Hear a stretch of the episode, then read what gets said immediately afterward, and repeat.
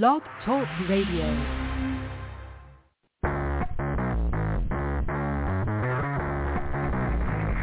Hello and welcome to Action Radio. This is Greg Penglis coming to you from the historic district of downtown Milton on the banks of the beautiful Blackwater River.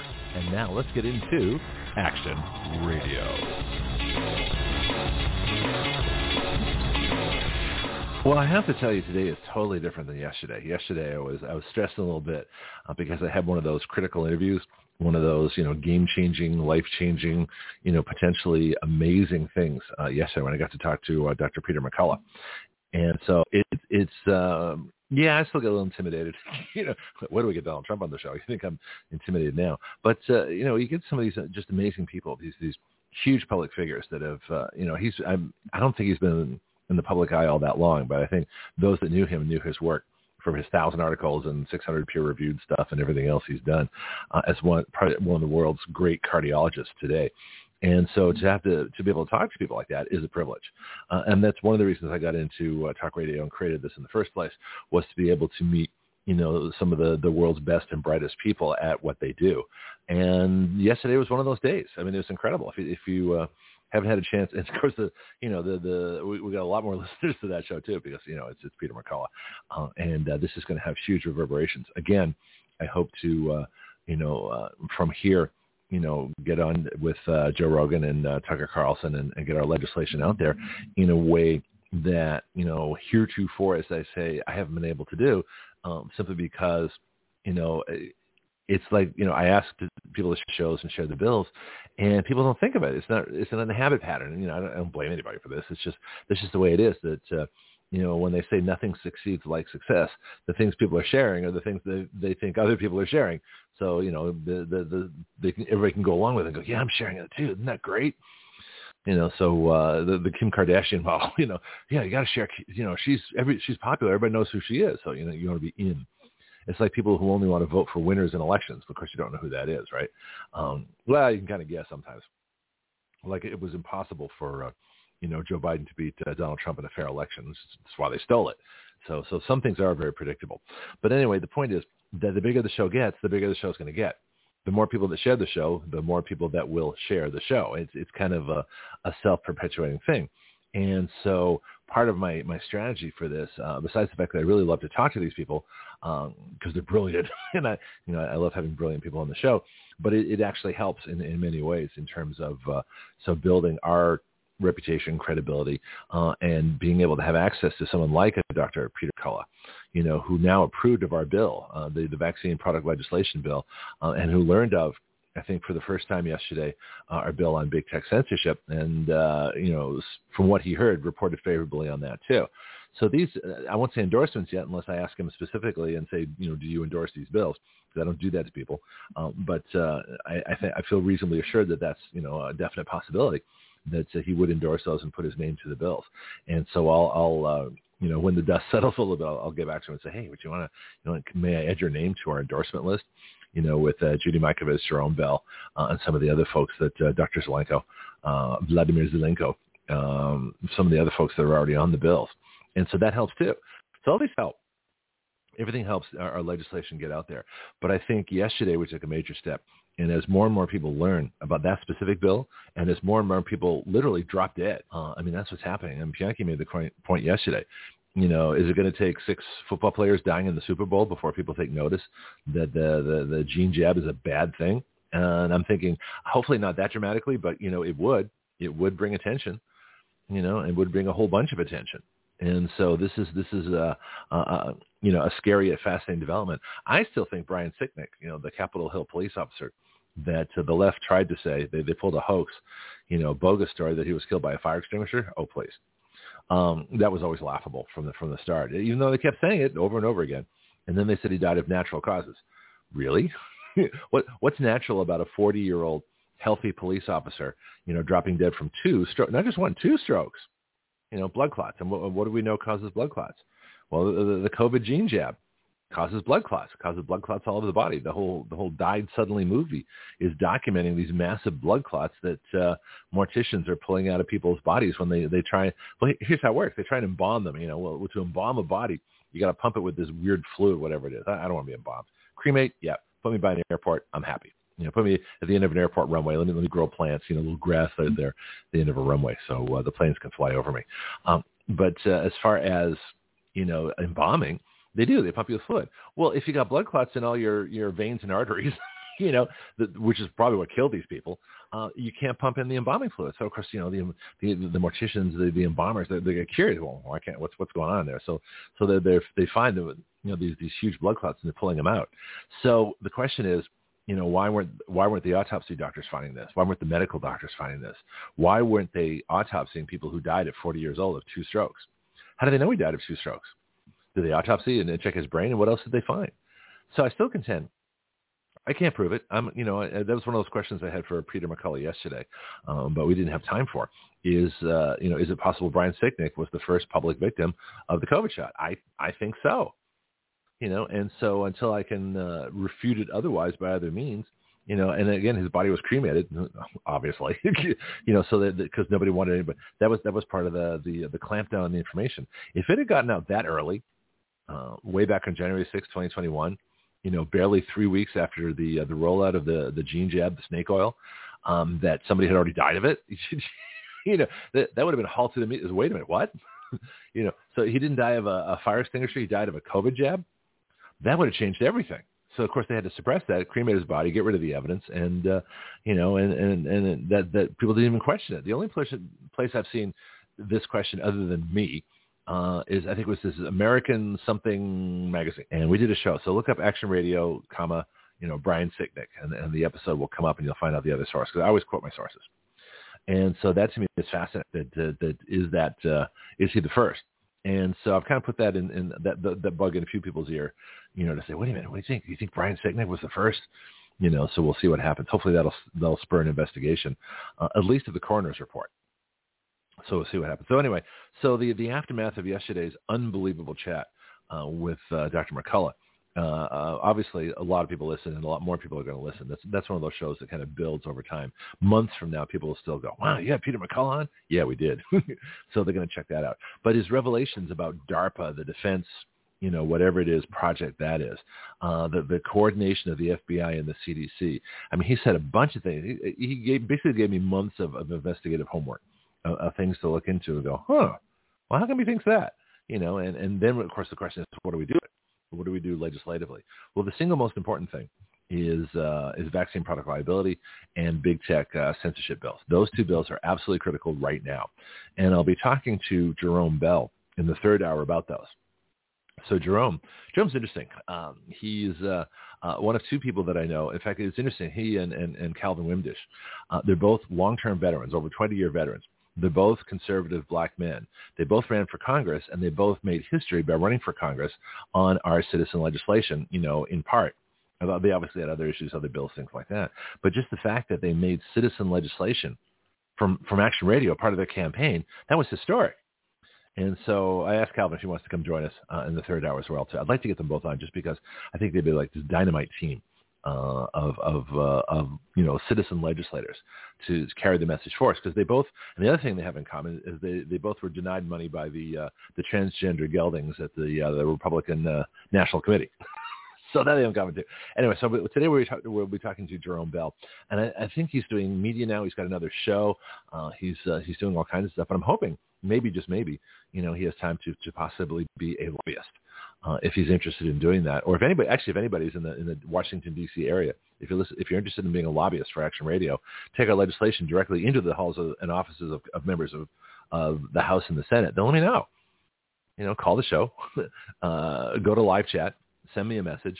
Uh, Greg at writeyourlaws.com is my is my public email, um, or um, you know, there's, there's other ways to reach. You know, if you're international, call us on the Skype line. The Skype line is right there on your broadcast page uh, the information for live chat, the information for the Skype line. Uh, you've got our Give, Send, Go account if you want to support what we do here, which I hope you do. GiveSendGo.com slash Action Radio. Uh, it's all right there. So all the information you need for the show is right there on your broadcast page. So that's what's going on today. So Jarome is, is going to be fascinating to talk to. I want to hear about his run for Congress. I wonder about uh, you know the, the excuse that the the uh, the Republican National Committee under Ronna, Mc, uh, Ronna McRomney, or you can call her Romney McDaniel. She's uh, uh, Mitt Romney's uh, niece, I think. Uh, just like Gavin Newsom is uh, uh, Nancy Pelosi's nephew. It's, it's it's you know politics runs in families. It's quite interesting uh, how the, how these little dynasties get set up around around the parties. Now, what I found interesting was that, uh, and we mentioned this I think a couple of days. We missed Tuesday's show because of uh, of uh, internet uh, blog talk. Uh, somewhere something went wrong, and I wasn't able to do the show. But uh, one of the, I think it was either Monday or, or maybe I don't think it was yesterday. It must have been Monday. Uh, we we came up with the idea, uh, or I found something on the World Economic Forum that Bain Capital is somehow involved. Well, Bain Capital is Mitt Romney's company, but you notice he's not going because he knows it'd be politically bad for him to show up at the at the World Ending Forum. Um, but he's perfectly happy to have his company there instead, you know, making money and representing, uh, you know, the, the best of world government totalitarian dictatorships. So I call it the World Ending Forum. So the WEF, if you want to speak uh, Action Radio speak, it's our new language here, right? So if you want to speak, uh, you know, Action Radio speak, then you start calling it the World Ending Forum because that's what they're talking about every every one of those uh, those workshops and speeches and everything else going on there. The world is ending, and that's and so I came up with this little little saying slogan, this message last night, which I posted on Facebook, which is that. Uh, you know the, the the World Economic Forum. They don't want the world to end. They just want you to think the world will end, you know, without them. And so that's the key part of this. They want you to think the world is ending, and the only way around it uh, is with with uh, with them. They are the cure. They are the solution. They are they are a cult. You know, if you can if you can, if you can call this a world, you know, a global. Um, what would you call this? A global tyrannical uh, dictatorship cult. In other words, believe in us. It's very reminiscent of the dictators of the 30s, quite honestly. You know, in fact, uh, um, Dan Ball on One American News talked about this as like the new Nazis. Well, there's not a lot of difference. And it's not just Nazis; it's communist, fascists. Okay, so you've got the you know in Russia you had the communists under Stalin, ultra left wing dictatorship. You had the the Nazis um, under Hitler in Germany, ultra left wing dictatorship.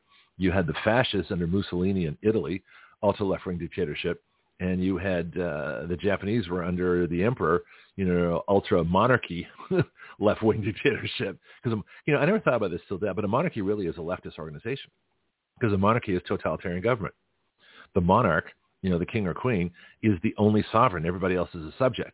Well, that's tyranny. That's a tyrannical uh, situation.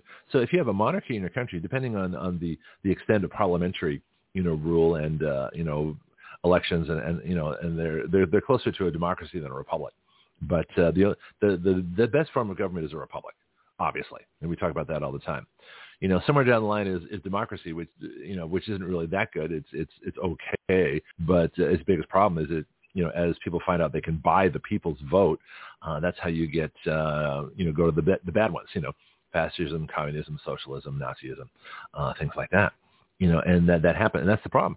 See, what prevents a uh, see nothing prevents a democracy from becoming a totalitarian state because the people vote for it. They vote for it willingly because they think they're going to get free stuff. See, in a republic, you can't go from a, a republic to a dictatorship because the republic has a constitution. By definition, if you don't have a constitution, you don't have a republic. And a constitution limits the powers of government. Well, the last thing totalitarians want is a limit on the powers of government, right? So, so, so a republic not only what distinguishes a republic from a democracy is it, you know, when people say a constitutional democracy, that's an oxymoron. Democracies have no constitution because it's ruled by the people. Majority rule. Whatever the majority of the people want, that's what they get. That's a democracy. A lynch mob is a democracy. You know, you're guilty. Why? Because we say so. you know, no trial, no evidence, no due process, none of the things that would be in a republic. So in a republic, you have guaranteed individual rights. And one of those is due process. So this is the difference. So as people are looking around at these various forms of government, I would include a monarchy. You know, an emperor is a monarch. Uh, a king or queen is a monarch. Who else is a monarch? Any any of those? Uh, I think it's yeah, those are you know emperor, czar. czar would be a totalitarian leftist government. So the Russians, if you look at if you look at monarchies and czars and um, emperors and all these different uh, one-person, you know, maximum leader ruler situations, they are in fact leftist dictatorships. I never thought about that till just now. Be curious if, if anybody has a comment on that. Go to live chat or give me a call here, 215-383-3832. So the British, it's interesting. So when the British were rebelling against the monarchy, they're actually rebelling against a left-wing totalitarian government And they did that with Magna Carta, Parliament, you know, Charles I being beheaded throughout their history. And who knows where they are today. Now, one of the interesting things to note is Jacinda. I don't even know her last name. They all call her Jacinda over there in New Zealand.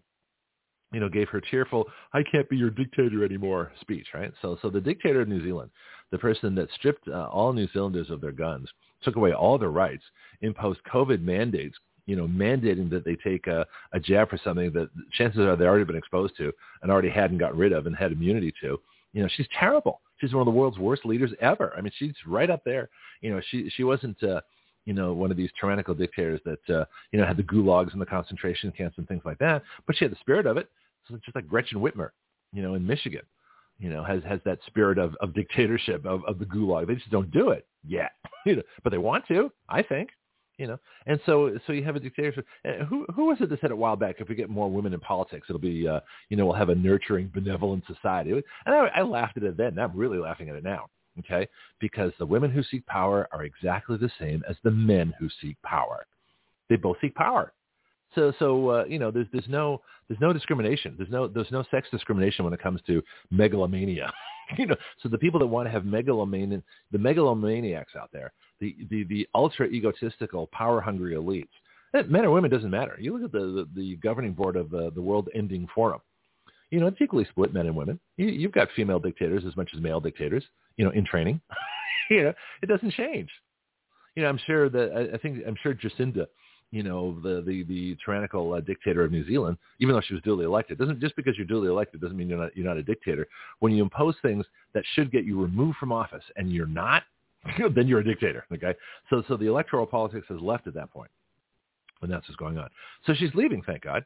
You know, to to hopefully uh, I don't know face trial maybe for crimes against New Zealand. I don't know. I got I got a friend of mine down there, and uh, hopefully I can um, get him back on the show. It's been a while but to get a New Zealand caller live on the show, they have to be up at like one o'clock in the morning. So, you know, I don't, uh, it, it's nice, but, you know, maybe I'll do a Saturday show. Uh, and uh, get my friend on that way. Anyway, so that's happening in New Zealand.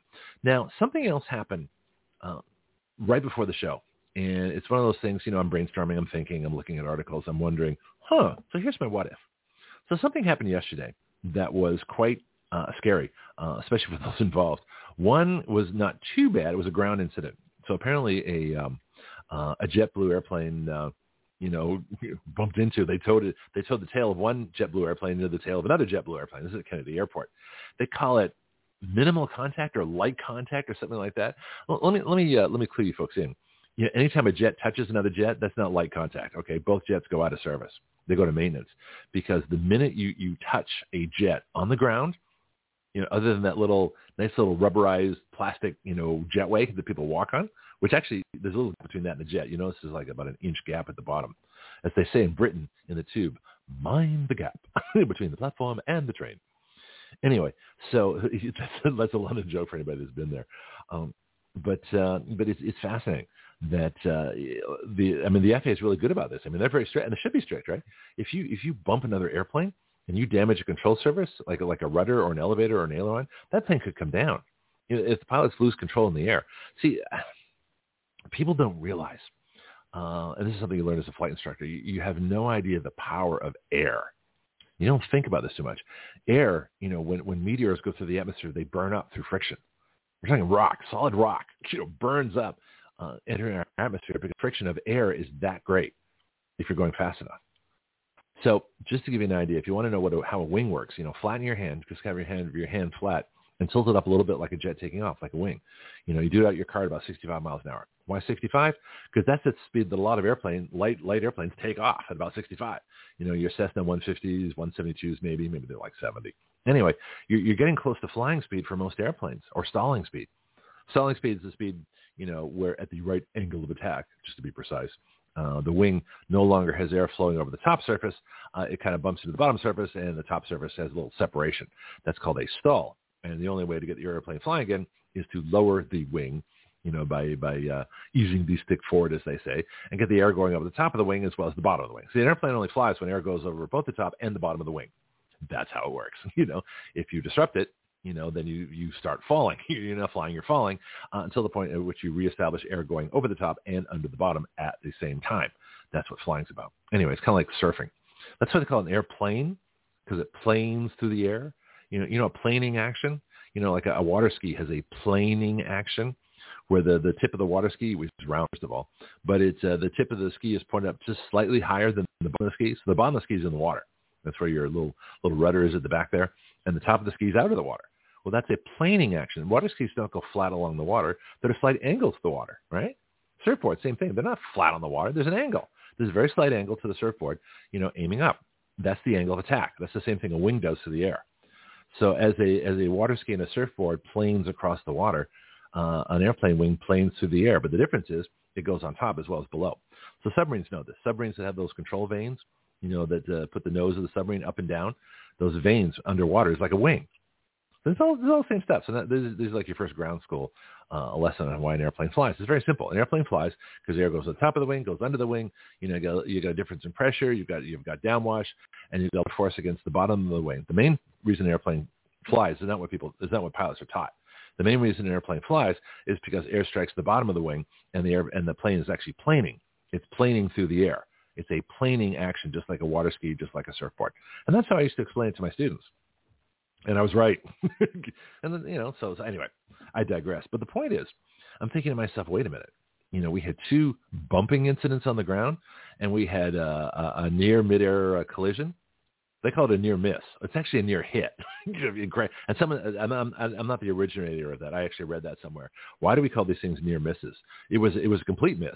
That's a good thing, but it was a near hit. okay, and if you if you have two large airplanes, you know, crashing into each other, you have a you know possibility of six to eight hundred people losing their lives.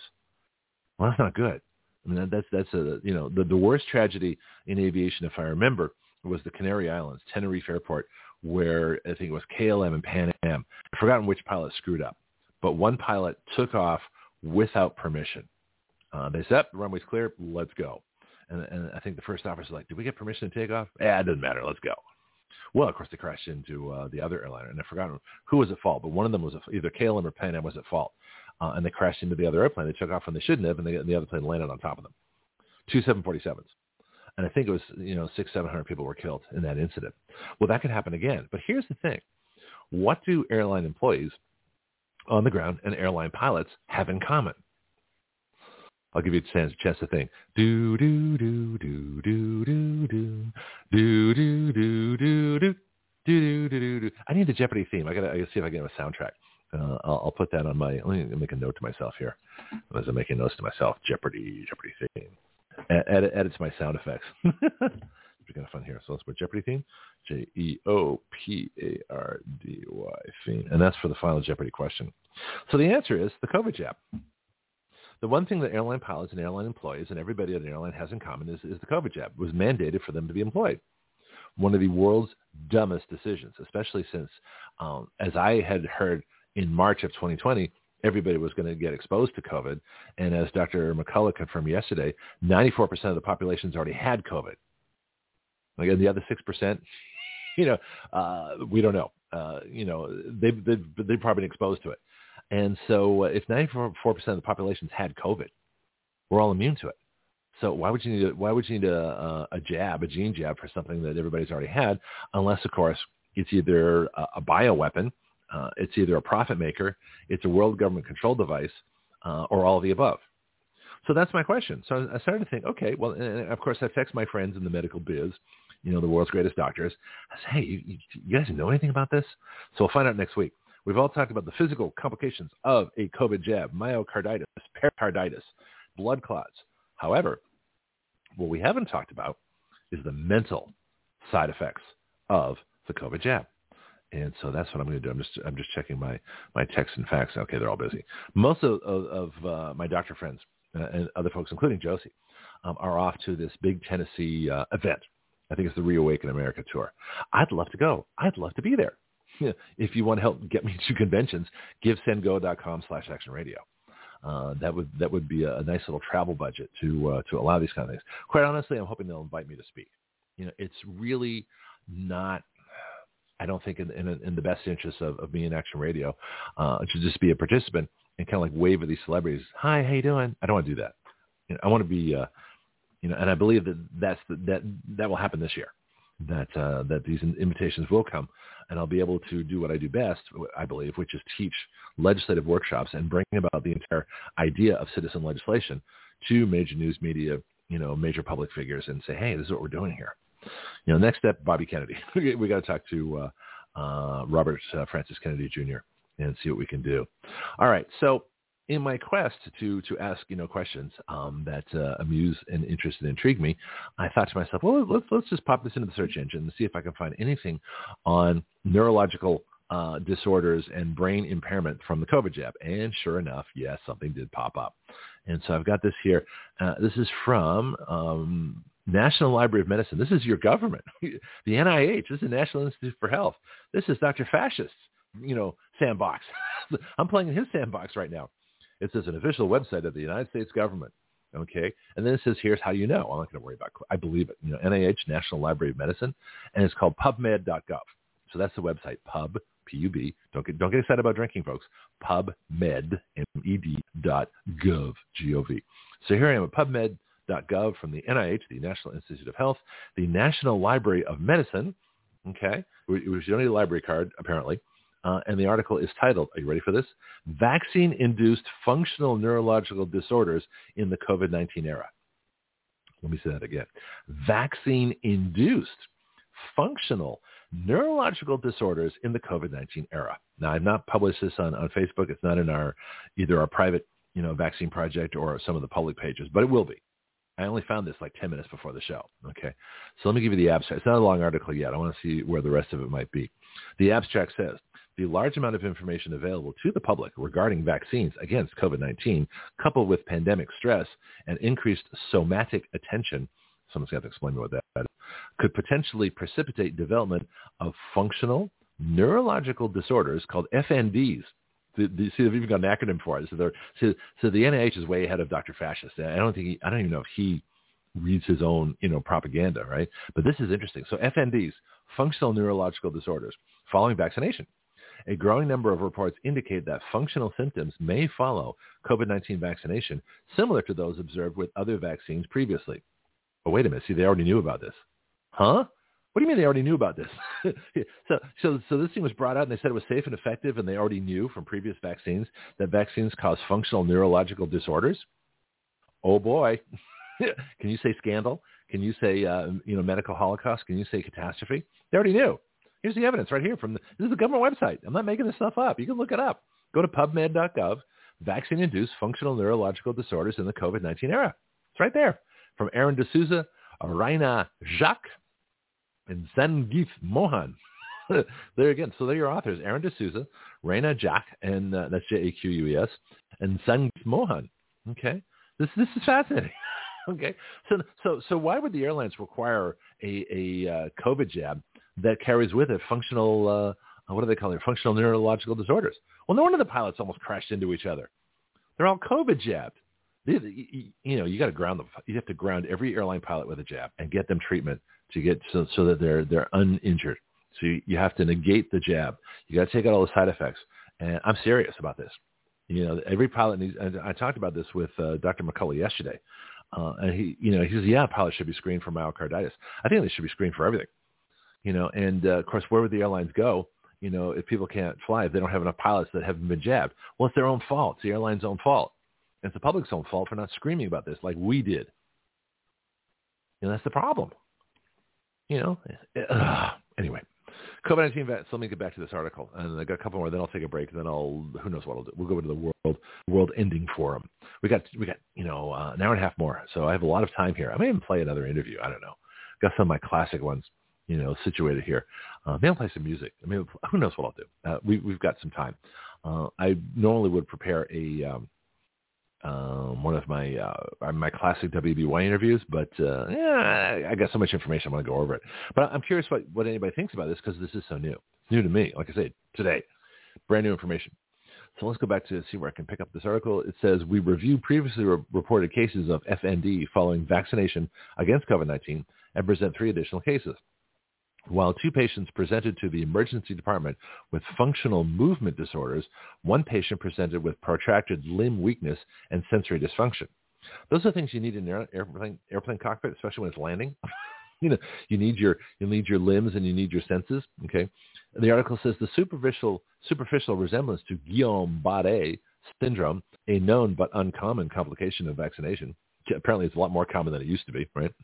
Uh, vaccination prompted an extensive workup. Clinicians need to convey the diagnosis of FND, that is, again, functional neurological disorder, in clear and unequivocal terms to facilitate in, in institution of appropriate therapy and rehabilitation but importantly also to dispel any doubts in the minds of the public regarding the safety of the available vaccines. So in other words, the vaccines don't have to be safe. The public just has to think they are. That's the real issue here. It doesn't matter whether it's safe or not. As long as you think it is, you're okay, right? It says importantly to dispel any doubts in the minds of the public regarding the safety of the, the available vaccines, which have never been approved, by the way. They're not approved.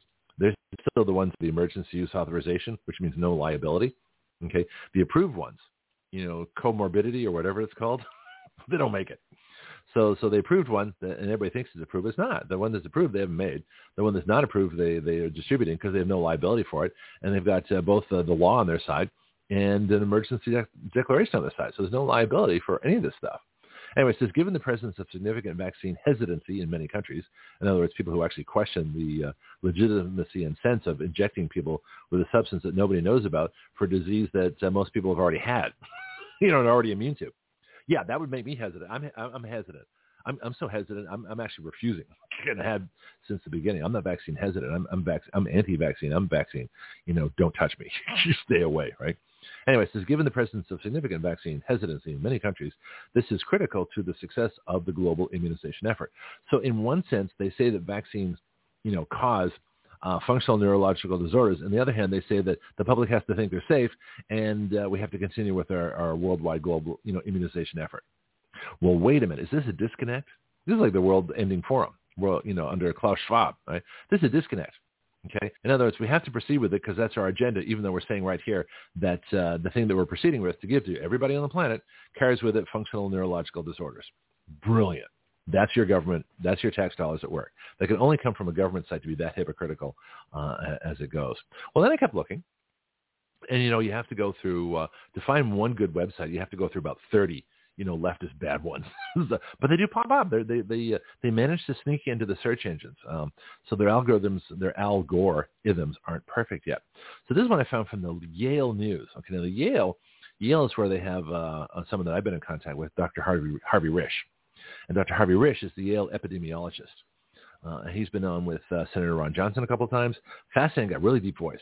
Uh, a very interesting uh, person, and I've been able to communicate with him, uh, and I'm hoping to hear back, you know, more of his, because he may have had a hand in this. Although it says the article's by Kevin Wang, that's W-A-N-G, and this is from February 24th, 2017. Well, why is that significant? It's significant because that's when Trump took office. okay, that's why, and it's also significant. This, this was two years before they imposed COVID the COVID bioweapon on us. So this is, to me, this is really interesting, right? Anyway, it says vaccines linked to mental disorders by Yale study. But you haven't heard about this. I hadn't. and it's got a, it's got a big needle shaped into a, a question mark. I'll, I'll be posting this one too. Listen to this. A recent Yale study has called into question the safety of vaccines and could, this is before COVID. This is before the COVID, the, the messenger RNA gene jab, the snake oil. This is before the snake oil shot. They, they were questioning it, you know, back in 2017. Well, that's interesting. Wasn't that the same year that the TED Talk came about from the, the from the Moderna chief that says we've hacked the software of life, meaning we've we found a way to uh, gene modify your entire being? Yeah, I think it was about that time. Anyway, two years before. Uh, that's also this is a month before. Uh, no, two months before. This is February of 2017. This is two months before they changed the uh, pandemic severe uh, pandemic guidelines. In 2007, they had a pandemic severity index. They had graduated levels of, of death from a pandemic and gradually ratcheted up the, the security mandates, the closures, the school closures, the distance, the masks, you know, all the things they did.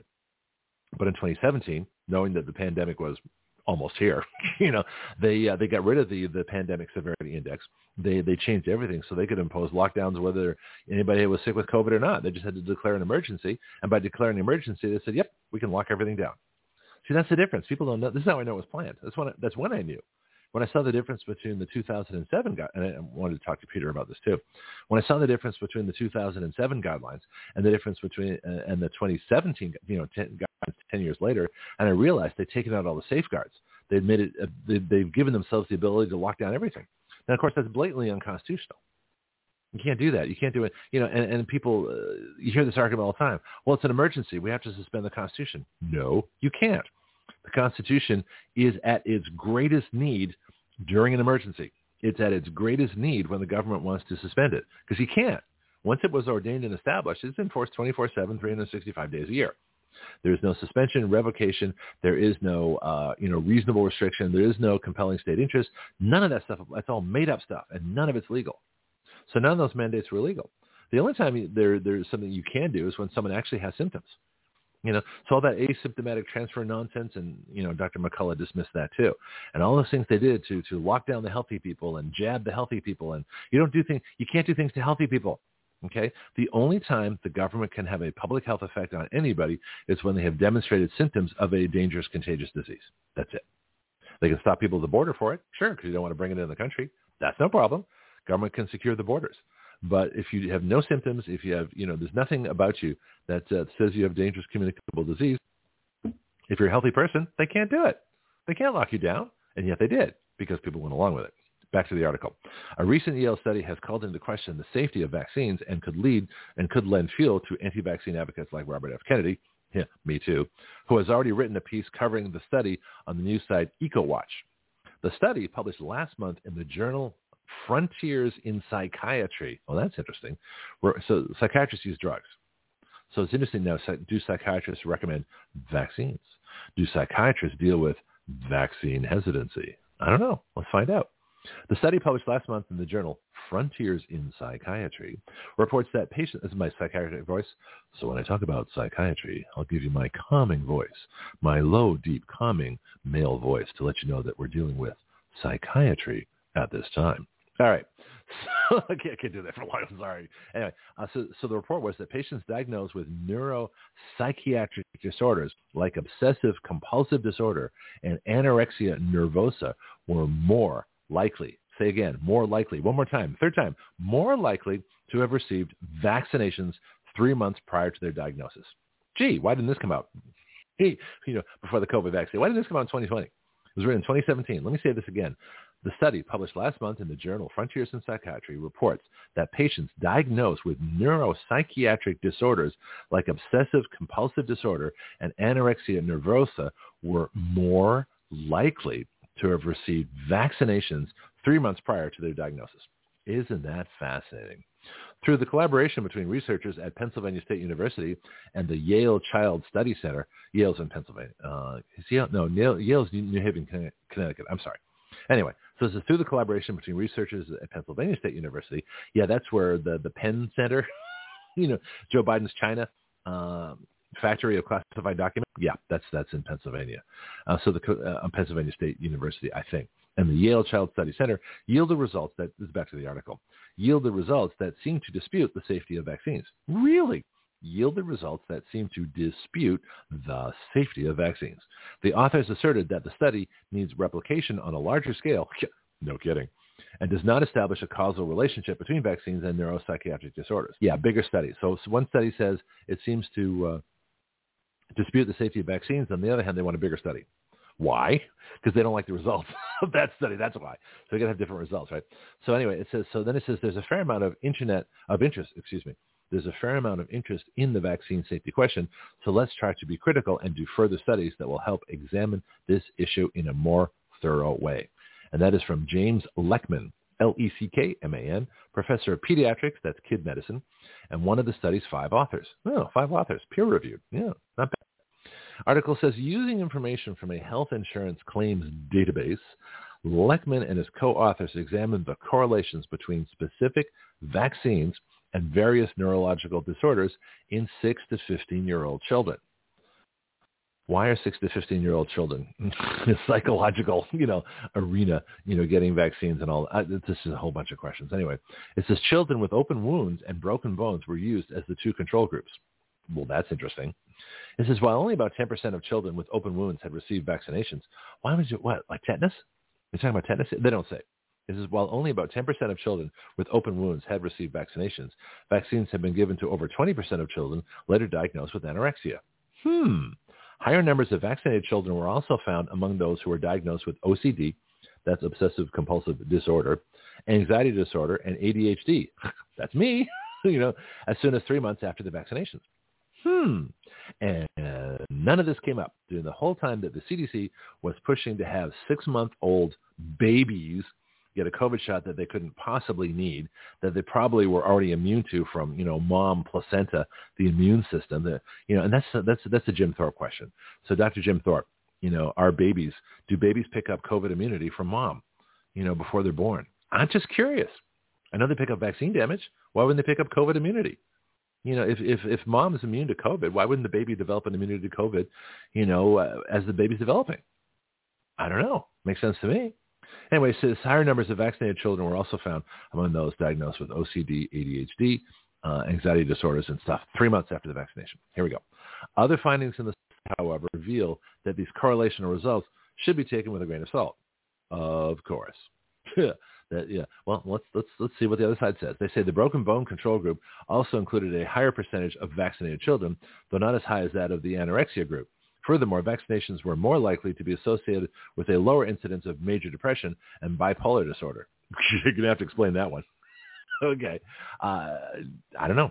This, this is what the study says. So they, so it, it ups some things and it, it's, uh, apparently it's, uh, they're saying it downplays others. Interesting. Then it says the researchers found correlations for one vaccine in particular, the influenza vaccine, commonly known as the flu shot, right? Which was associated with higher rates of OCD, anorexia, anxiety disorder, and tic disorder. Is that like uh, Tourette's? you know, um, that's what I'm thinking. So wait a minute. So the very people that are that are, are giving us, you know, our, our health care, nurses, doctors, aren't they all required to get flu shots? You know, uh, everybody from dental labs to, uh, you know, to urgent care to, I mean, you name it. they all they're all required to get flu shots. I mean, uh, there's tons of people who are required to get flu shots. And the, do you want somebody, you know, with the higher rate of OCD, anorexia, anxiety disorder, you know, a tic disorder taking care of you because they got a flu shot? Hmm. The study says a biological explanation for these correlations has not been found, but a potential mechanism could lie in the body's immune response to vaccines. That's interesting. You would think they would work this out before they give you more vaccines. Apparently not. The article says vaccines work by prodding the immune system to produce antibodies against viruses and bacteria, thus priming the body against these pathogens before they enter it. Well, wait a minute. Isn't that what your immune system does anyway? So your immune system doesn't turn on until it has to you know, it's not going to turn on and sort of make up stuff that might affect your body sometime in the future. Maybe it's kind of like prior restraint. It's making some, it's, it's punishing you for something you think you might do. You know, that, that's, that, that's, that's illegal. In the same way, the immune system is not going to gear up for something that, you know, isn't going to happen. That doesn't make sense. But the immune system's geared to, you know, gear up for something that does happen, like COVID. You know, two days for me, two days of rest, gone. Um, but it says vaccines were prodding the immune system. Well, that, your immune system prods itself. So this is the crazy part. Your immune system prods itself once a, a uh, something enters your system. So the question is, if if a, if a, a chemically produced quote vaccine, you know, is necessary to jumpstart your immune system, why do we have an immune system? Why is not your immune system tested for the ability to jumpstart when you get a new pathogen? I mean, that'd be something I would look into, right? Why would? You, why, yeah, but they give you the vaccines first, and they don't even ask if your immune system works. See, this this is where I knew there was. A, this is why, how I knew the fix was in too, because the rollout for the jab was everybody gets the jab. Everybody has to get the jab. You know, we don't want a pandemic of the unvaccinated. Okay. Well, why would you do that for people that are already immune? See, the fact that they weren't testing immunity first is how I knew this was a fraud. You know, pretty simple stuff. You just use a little rationality. You can figure most of this stuff out. Anyway, it says a 2015 study published in Science Translational Medicine what is that? Trans, Science Translational Medicine discovered that antibodies elicited by the Pandemrix influenza vaccine cross-reacted with a human brain protein, hypocretin receptor 2. Okay, now you're out of my league. Okay, I don't know these terms, but that's what they're saying. Uh, or actually, I, I, I skipped a sentence. Says some antibodies, however, can react against not only the intended pathogen proteins, but also against human proteins a phenomenon called cross-reactivity. Let me, say, let me start this paragraph again. This is important. Vaccines work by prodding the immune system to produce antibodies against viruses and bacteria, thus priming the body against these pathogens before they enter it. So what they're, what they're saying is that a vaccine, you know, has your immune system ready to go. It's already dealt with uh, an inert form of the virus, uh, or it's dealt with a form of it, so it already knows to, how to recognize when the actual virus enters your body. Whether that's necessary or not, I think it depends on the on the speed at which the virus or bacteria work. But in principle, it seems like a logical idea. In practice, it's turning out to be something quite different. Anyway, it says some antibodies, however, can react against not only the intended pathogen proteins, but also against human proteins. So wait a minute. Isn't, isn't this what they call an autoimmune disease? Auto is Latin for self, or is Greek for self. I think it's Greek. Greek for self. So it's self-immunity. So in other words, if you have an autoimmune disease, your body is fighting your body. Your body thinks that your body is the enemy. Okay? So if, if you're given a, quote, vaccine for an immune system that's perfectly functioning and it causes your body to, to create immunity against your own body, then the vaccine's done you harm. And that breaks the first rule of medicine, first do no harm. Interesting study. It says some antibodies, however, can react against not only the intended pathogen proteins, but also against human, pro- human proteins, a phenomenon called cross-reactivity. I'd call that self-destruction. not cross-relativity, reactivity. And then it says a 2015 study published in Science Translational Medicine discovered that antibodies elicited by the Pandemrix influenza vaccine cross-reacted with a human brain protein. Well, do you really want the flu shot going to your brain? This is some, there's something wrong here. There's something, you know, what was that, uh, um, Bill Murray in Stripes. There's something wrong here. Something wrong with There's something seriously wrong with us. Okay, there's something seriously wrong here. And then the article says what I just mentioned a minute ago, autoimmunity. Hmm. I, I love it when I guess right. Autoimmunity, in which antibodies attack human proteins, is also known to play a critical role in normal brain development, Leckman noted. According to Leckman, if children were experiencing inflammation, a process that prom- promotes autoimmunity. Isn't encephalitis? Isn't that brain inflation? Isn't that what it's? The, the, that's the, you get it to you know encephalitis. Isn't you, your brain swells and it kills you? That's what I thought. So if they're experiencing inflammation of the brain, or it just says inflammation, we'll find out. So at the time of vaccination, the combination of inflammation and vaccination could have deleterious effects on brain development. no kidding, Sherlock. and you know the real word. Such data on vaccination time is not included in the database on which the study was based. Well, that was convenient. then it says another biological explanation could involve genetic factors. This is according to Leckman again. Prior studies in Scandinavian countries and China found, oh, there's a reliable source, found that the H1N1 influenza vaccine was associated with narcolepsy. What's that? Falling asleep and dying? the influence of multiple genes found in specific populations could be responsible. Oh, okay. So in other words, they're not checking your, your genetic makeup before giving you a, a shot. See, that's the problem with, with the, the vaccine. They give the same one to everybody. And the whole purpose of, of messenger RNA, uh, the original purpose of, of messenger RNA gene jabs was that it was tailored to the individual. So you would get a shot that would only benefit you. Well, that's time consuming and expensive. It's much easier to mass produce a jab that you can just jab into everybody, and that's where your profits are. So it's economies of scale. So it's not it's not medicine anymore; it's economics. So we don't have healthcare anymore. We have economic care. so so the, the, the fascist cabal of big government health, big pharma, and big tech, you know, have all combined together to to uh, create good economic health for themselves at your expense. Fascinating. Back to the article. Almost done. Yale professor. I think I'm almost done. Yeah, I'm almost done. Okay, good. Then I'm going to take a break. Yale professor of pathology John Rose suggested that the act of vaccine administration, rather than the vaccine itself, could have could even have an effect on neuropsychiatric development. What's the, what's the act of vaccine administration? He says, recalling his childhood experience of being one of the first children to receive the polio vaccine. Oh, okay. Yeah. So, so they were terrified of it then because they didn't know what it would do.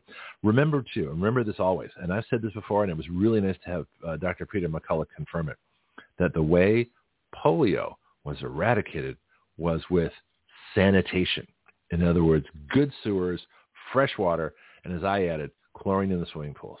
That's what got rid of polio. By the time the quote polio vaccine came along, polio was pretty much gone.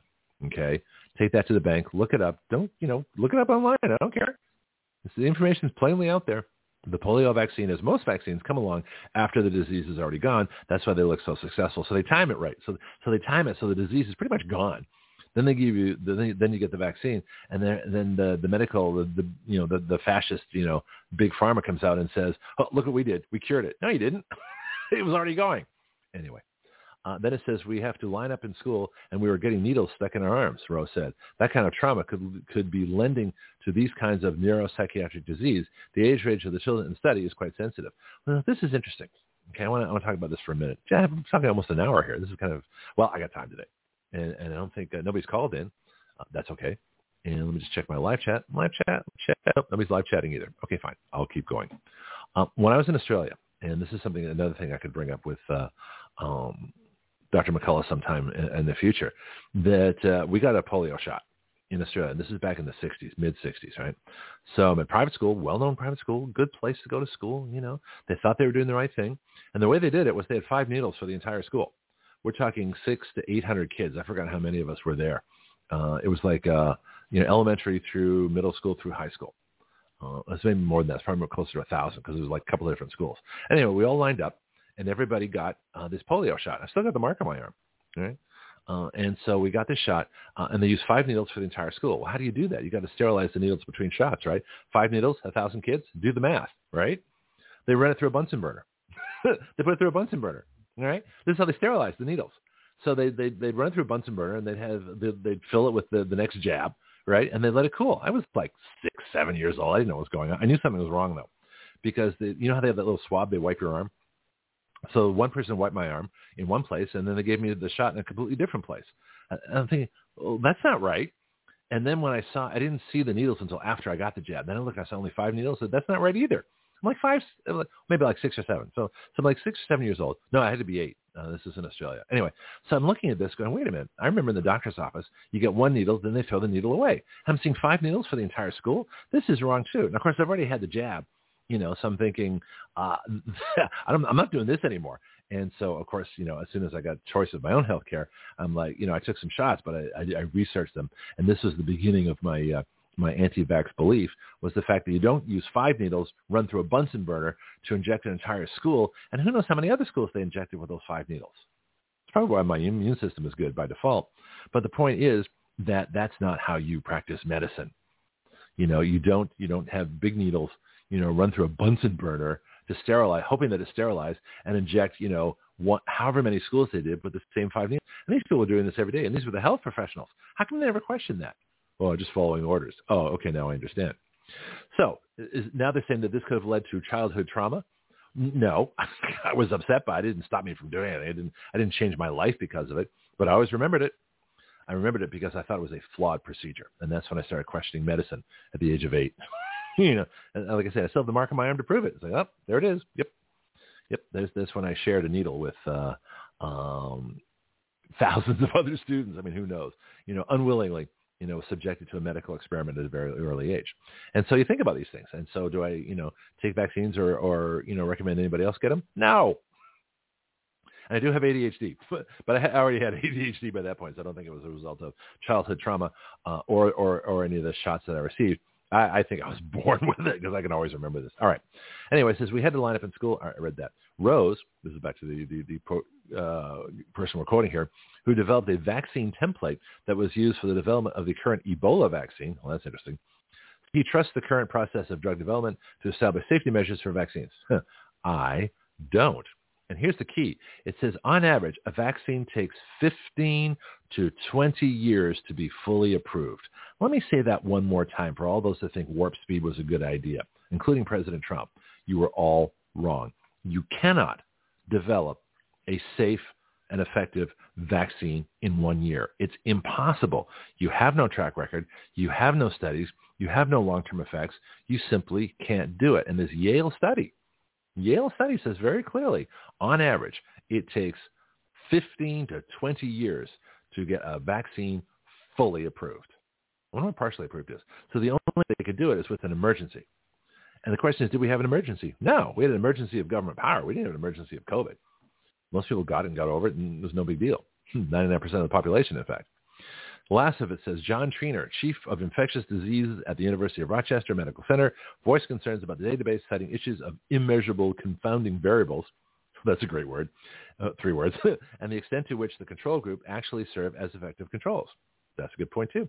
Nevertheless, he emphasized the importance of vaccine safety and further research to understand it. Well, why would you emphasize vaccine safety if you don't know they're safe? So you're already biased. Okay, so he's a biased source. You don't know. I'm a biased source too, by the way. The evidence I've seen over my lifetime convinces me that these things are far more dangerous than they are good, and that uh, treatment, if you get a disease, treatment is much better. The best is prevention. Okay, you know you don't want to treat polio. You want to have good sanitation to prevent it. Prevention is the single best way uh, of, of healthcare. Always has been prevention. You know, in other words, don't let people into your country who have a disease that's dangerous. That's prevention. You know, clean up the sewers, clean up the, the roads, clean up the, the, the public areas, things like that. Prevention, prevent disease. The best, you know, it, it was an ounce of prevention is worth a pound of cure. Isn't that the old saying? I need an apple. An apple a day keeps the doctor away. Remember when the, the, the thought was that an apple a day keeps the, you remember when the doctor was like a not, not a good thing? well, here we are again.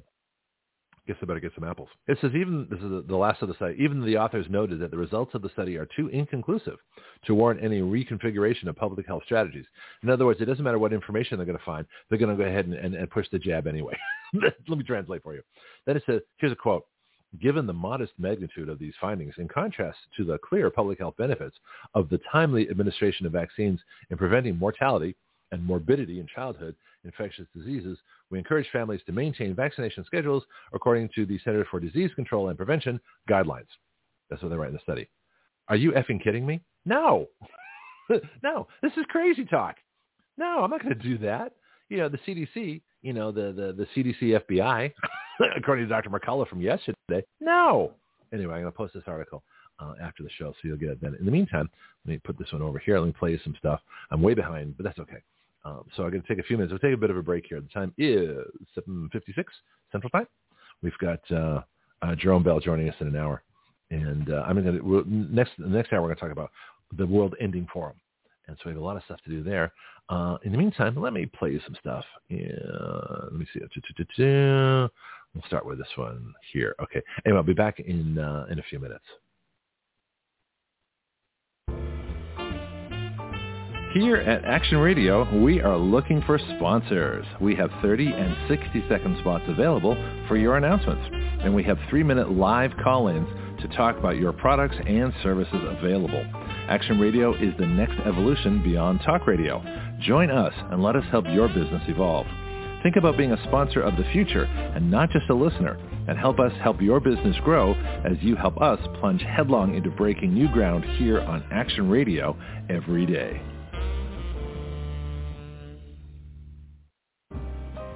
Greg Penglis here for my book, The Complete Guide to Flight Instruction. Everyone at some point in their life wants to learn how to fly. Few try. Even fewer go on to get a license. I believe a major reason for that is how we teach people how to fly. My book is designed to help you navigate the flight training system, but it's so much more than that. It really describes an entirely new way to teach flying. So if you've never tried a lesson or got discouraged in your training and quit for any reason, this book can help you. Don't be a rope pilot who just follows procedures. Be a thinking pilot who makes great decisions, who understands all the reasons why we do what we do. You can incorporate these principles into your own flight training at any time. The Complete Guide to Flight Instruction is featured on the Action Radio with Greg Penglis Facebook page and is available from Amazon.com.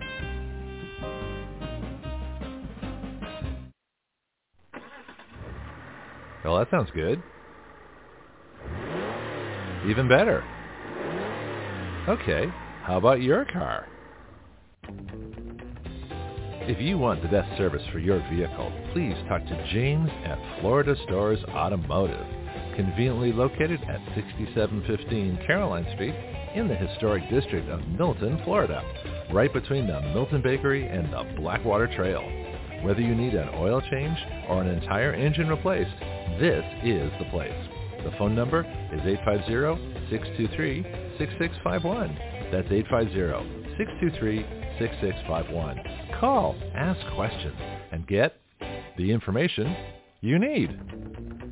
Florida Stores Automotive is a full-service automotive shop for both domestic and imports, modern and classic. It is a family-owned business here in our Milton community. Open weekdays from 7.30 to 5 p.m., Florida Stars Automotive is a convenient place to keep your car maintained and on the road. Ask them about Firestone tires and the rotation and maintenance plan. Florida Stars Automotive. I go there. You should too.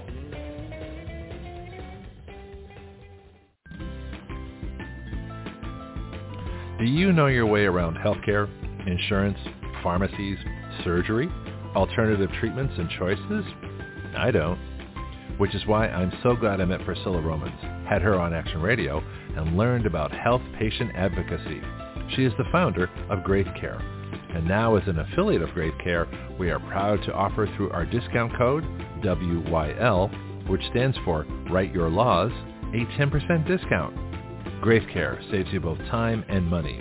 They provide medical advocacy, consultation, advice, and recommendations nationwide. Their website is graithcare.com. That's G-R-A-I-T-H care.com. You can email them at graithcare.adm at gmail.com or call them at 469-864-7149. That's 469-864-7149. Graith Care, better health through better knowledge and advocacy.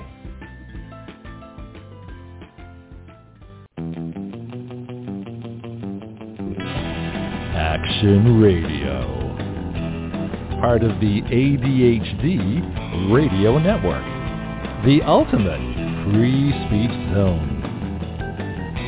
We the people give our consent to be governed through writing the laws by which we are governed and have the power through juries to nullify the laws by which we do not consent to be governed. At Action Radio, we don't report the news. We are the news. Every other show reports what has happened. We talk about what can happen. From the questions no one has thought to ask, to the answers no one has thought to consider, to the actions no one has dared to take. That is Action Radio.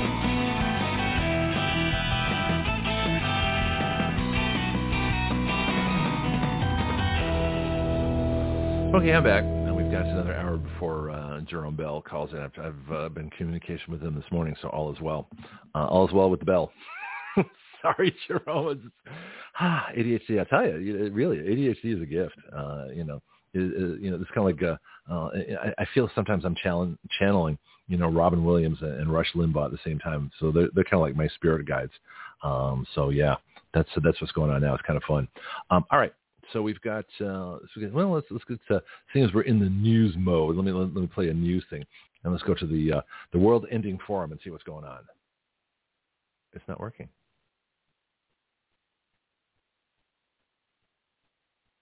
Hmm. I can't hear it. All right.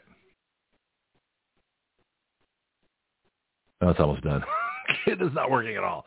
So um, let's see. I, I don't even know. If it could be playing. It could be talking over it, and I can't hear it.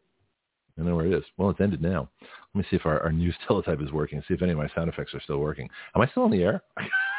that's that's what I'm thinking right now. Am I still on the air? So we'll find out in a minute because we don't have uh, anything else. So what I was going to play next was our news teletype uh, saying, and let's go now to the World Economic Forum. Nope, can't hear that one either. Uh, okay, let's do this, and do this, and do this. I have no idea if I'm broadcasting. this is where I want meters so I can find out. I have no idea if I'm back. Um, so tell me on live chat, you know, because I want to make sure I'm broadcasting. Otherwise, I have to call in. But as far as I know, I'm on the show. Let me see if, if anything is going to play right now. This is crazy. Uh, I'll kind of do this really short. Um, yeah, no, no, no, no. Let's let's play my my Biden Dark Winter. See if this one's working. Joe Biden's Dark Winter. No freedom, no liberty, no guns, no representation, no oil, no coal, no nuclear power, no space force, no constitution, no family gatherings, no vacations, just taxes, work, misery, masks, lockdowns, and ever more government. This is what will happen if you let Marxists steal the election. This has been a public service announcement of Action Radio, reminding you it's time to get off your butt and save your country. Okay, so under the assumption that I am actually broadcasting right now, let's uh, let's hope for the best and keep going. Because I don't want to, you know, uh, you know, uh, when some things things don't play, something doesn't go right, I get worried. And again, I've asked Blog Talk for oh, about four years now to have little dB meters, you know, like every other production place has, uh, digital uh, decibel meters to let me know how much signal I'm putting out here from my microphone. That way I know if I'm actually on the air or not. But uh, so far, guess what? no, they haven't done it. So we're going to work on that. All right, let's uh, let's go to some different sources here. And this is there's a, um, a website called Quartz, just like it sounds, Q-U-A-R-T-Z. And what they do, they, they put a daily article um, on the, uh, let's continue reading here, on what's going on in Davos. So Davos is, and I was watching this great, you know, news thing last night, One American News. The uh, it's, it's almost all private jets. The private jets have to fly in an airport that's an hour and a half drive from Davos. Uh, Davos doesn't have an airport because it's how remote this place is, right? So they really want to hide. So they have to do that. Then they have to take a helicopter or drive. And of course, the richest of them are taking helicopters, you know, or they drive, you know, gas-powered vehicles. So, you know, uh, you know, organic fuel for me, but none for thee. You know, rules for for thee and, and no rules for me. You know, we know how this works, right? So these are the worst elitist, totalitarian, dictatorial, you know, egotistical, cult-leading, you know, uh, just terrorists that I think the world has ever seen, uh, for at least since the 1930s. All right. Now, fortunately, they can't do what they want to do, which is start world wars and get us all enslaved and, and, and you know, create another World War II. That's what they want to do. They want worldwide conflict. They love war. War is anything in a war, right? You can you can uh, destroy entire populations, get people to uh, you know for their own safety. And the only thing uh, that's, uh, and if you can't have a war, then you have a pandemic. that's the next thing. That's the second best way to control people. If you don't have a war to control people, you have a pandemic. And so I think they think that's more profitable for a pandemic than to have a war. So they try the pandemic route for world control, world domination. Same old problem. Anyway, it's this website called Quartz. Here's an article by Samantha Subramanian, uh, and it published, you know, just a little bit ago. I think this was yesterday. Greetings, Davos delegates and WEF watchers. That would be us and I called the World Ending Forum. And I said it before in the first hour. They want the, they don't want the world to end. They just want you to think the world will end without them. And so that's how it works. So uh, Samantha says, greeting. Oh, it says Neal Stephenson, the science fiction writer who coined the term metaverse in 1992, appeared Wednesday on a panel about the metaverse. WEF programmers, pat yourselves on the back for this one. His left leg jittered and jounced like a metaverse frame on a bad data connection. She says, how would you describe the metaverse now, Neal? And nascent, he drawled. We've got a ways to go. Still, he marveled at how people today, using their 2D screens and their WASD keys on a Victorian typewriter uh, keyboard, has managed to immerse themselves in the 3D environments of video games. And this is this kind of drips out a little bit. Do you want to keep reading this one? This is maybe not as good as I thought it was on, on first impression. Um, they're not going to let me read it. Oh, that's interesting. Come on, guys. He says, continue reading. I click this button. And now it's not letting me click the button. Okay, fine. I'll go to another website. So much for that. Live radio. I don't care. Let's go to the main website because we can make fun enough of, of the stuff that Davos is saying uh, from their own propaganda, which is really funny. So I have several websites. Just go to World Economic Forum. You know, you can't miss it. I've got the home. I got the program. Uh, I got all this kind of stuff. Let's start with the, the meeting overview. So this has been going on now since Monday. Monday was kind of like the greeting day the the you know the coming in and you know uh, meet and greet, and so they they really got down to business Tuesday, uh, and then yesterday, and today is the the the fourth day, and then tomorrow's the last day. And so here's what it says. So I have here World Economic Forum annual meeting, uh, even though it was only seven months ago. it was the last one. Last one was the springtime, right? COVID. 16 to 20 January 2023. And it's and this is from this is cooperation in a fragmented world. Well, who's fragmenting the world? They are. That's what they do. All right. So then it says Davos Klosters, 16 to 20 January. This is the world. This is from the World Economic Forum. This is directly from the, the, the propagandist mouth. Says the world today is at a critical inflection point. What's an inflection point? you know, are we critically inflected? What is an inflection? Let me look that up. Hang on a sec. This is I, I got to find out what these people are talking about. They use they use words very strangely and think they sound impressive because they do that. N F L E C T I O N inflection grammar. A change in the form of a word, typically the ending, to express a grammatical function or attribute such, a, such as tense, mood, person, number, case, and gender. Huh. The modulation of intonation or, or pitch in the voice. That's what an inflection is. Okay. Now maybe this is the wrong choice of words. I would say the criti- they should have said a critical intersection point, but they didn't. They said a critical inflection point. So an inflection, I always thought it was how you uh, how, how you use your voice to uh, to add in uh, you know more meaning to a word. If I said we had a crisis, you wouldn't get too excited. If I said, we have a crisis, you know, that's an inflection, okay? But uh, they don't say that. So they said today, the world is today is a critical inflection point. In other words, they have to put the right emphasis on the words, you know, so you get the right meaning, okay? Don't interpret, just listen to what we say. All right, then it says the twin triggers of the COVID-19 pandemic and the war in Ukraine, both of which were previously, you know, were arranged in advance, right? They didn't say that. I said that, okay? both of which are in advance, back to the article, rattled an already brittle global system. That's not true either. The world's doing fine. Economic growth in the world's largest economies is stalling while navigating headwinds from rising food and energy prices. Okay, again, who caused the economic growth to stall? Regulations, international banks, central banks, you know, economic policy, uh, borrowing money, you know, you know, cutting our energy. So all these things are self-imposed by governments. So obviously this is part of the plan. So in other words, this is this is the Reichstag fire. All right. So the Reichstag fire is what happened in, in Nazi Germany under Hitler in 1933. Hitler said, we've got terrible enemies out there. You need us to save you from the Jews, save you, save you from, uh, you know, the communists. Of course, they were the, the next worst thing being Nazis, right? But they didn't say that. So we need, you need us to save you. And then, of course, they burned down their own parliament building and said, look, look who did this. The communists, the Jews, the, the enemies of the state. Look what they did. They burned down our parliament. Of course, Hitler burned down the parliament, right? And then blamed everybody else and said, you need us to protect you from the people that burned down the parliament. Them. well, the, the World Economic Forum is the same thing. They define a problem that doesn't exist and then give a solution that's not necessary. Them. This, this, this is what this whole thing is about. Doom and gloom. The world's ending. You need us to save you. Well, the world's not ending, and we don't need them to save us. It's a cult. So don't believe it. But because they have such impact, we have to report on it. It's, they say for the first time since the 1970s. Well, that's interesting. That's probably when these, these kiddies were born, a lot of them, or, or grew up. For the first time since the 1970s, the world is facing a precarious disequilibrium with growth and inflation moving in opposite directions. Okay, let me see if I can figure what that means. Disequilibrium. So, so things are not equal.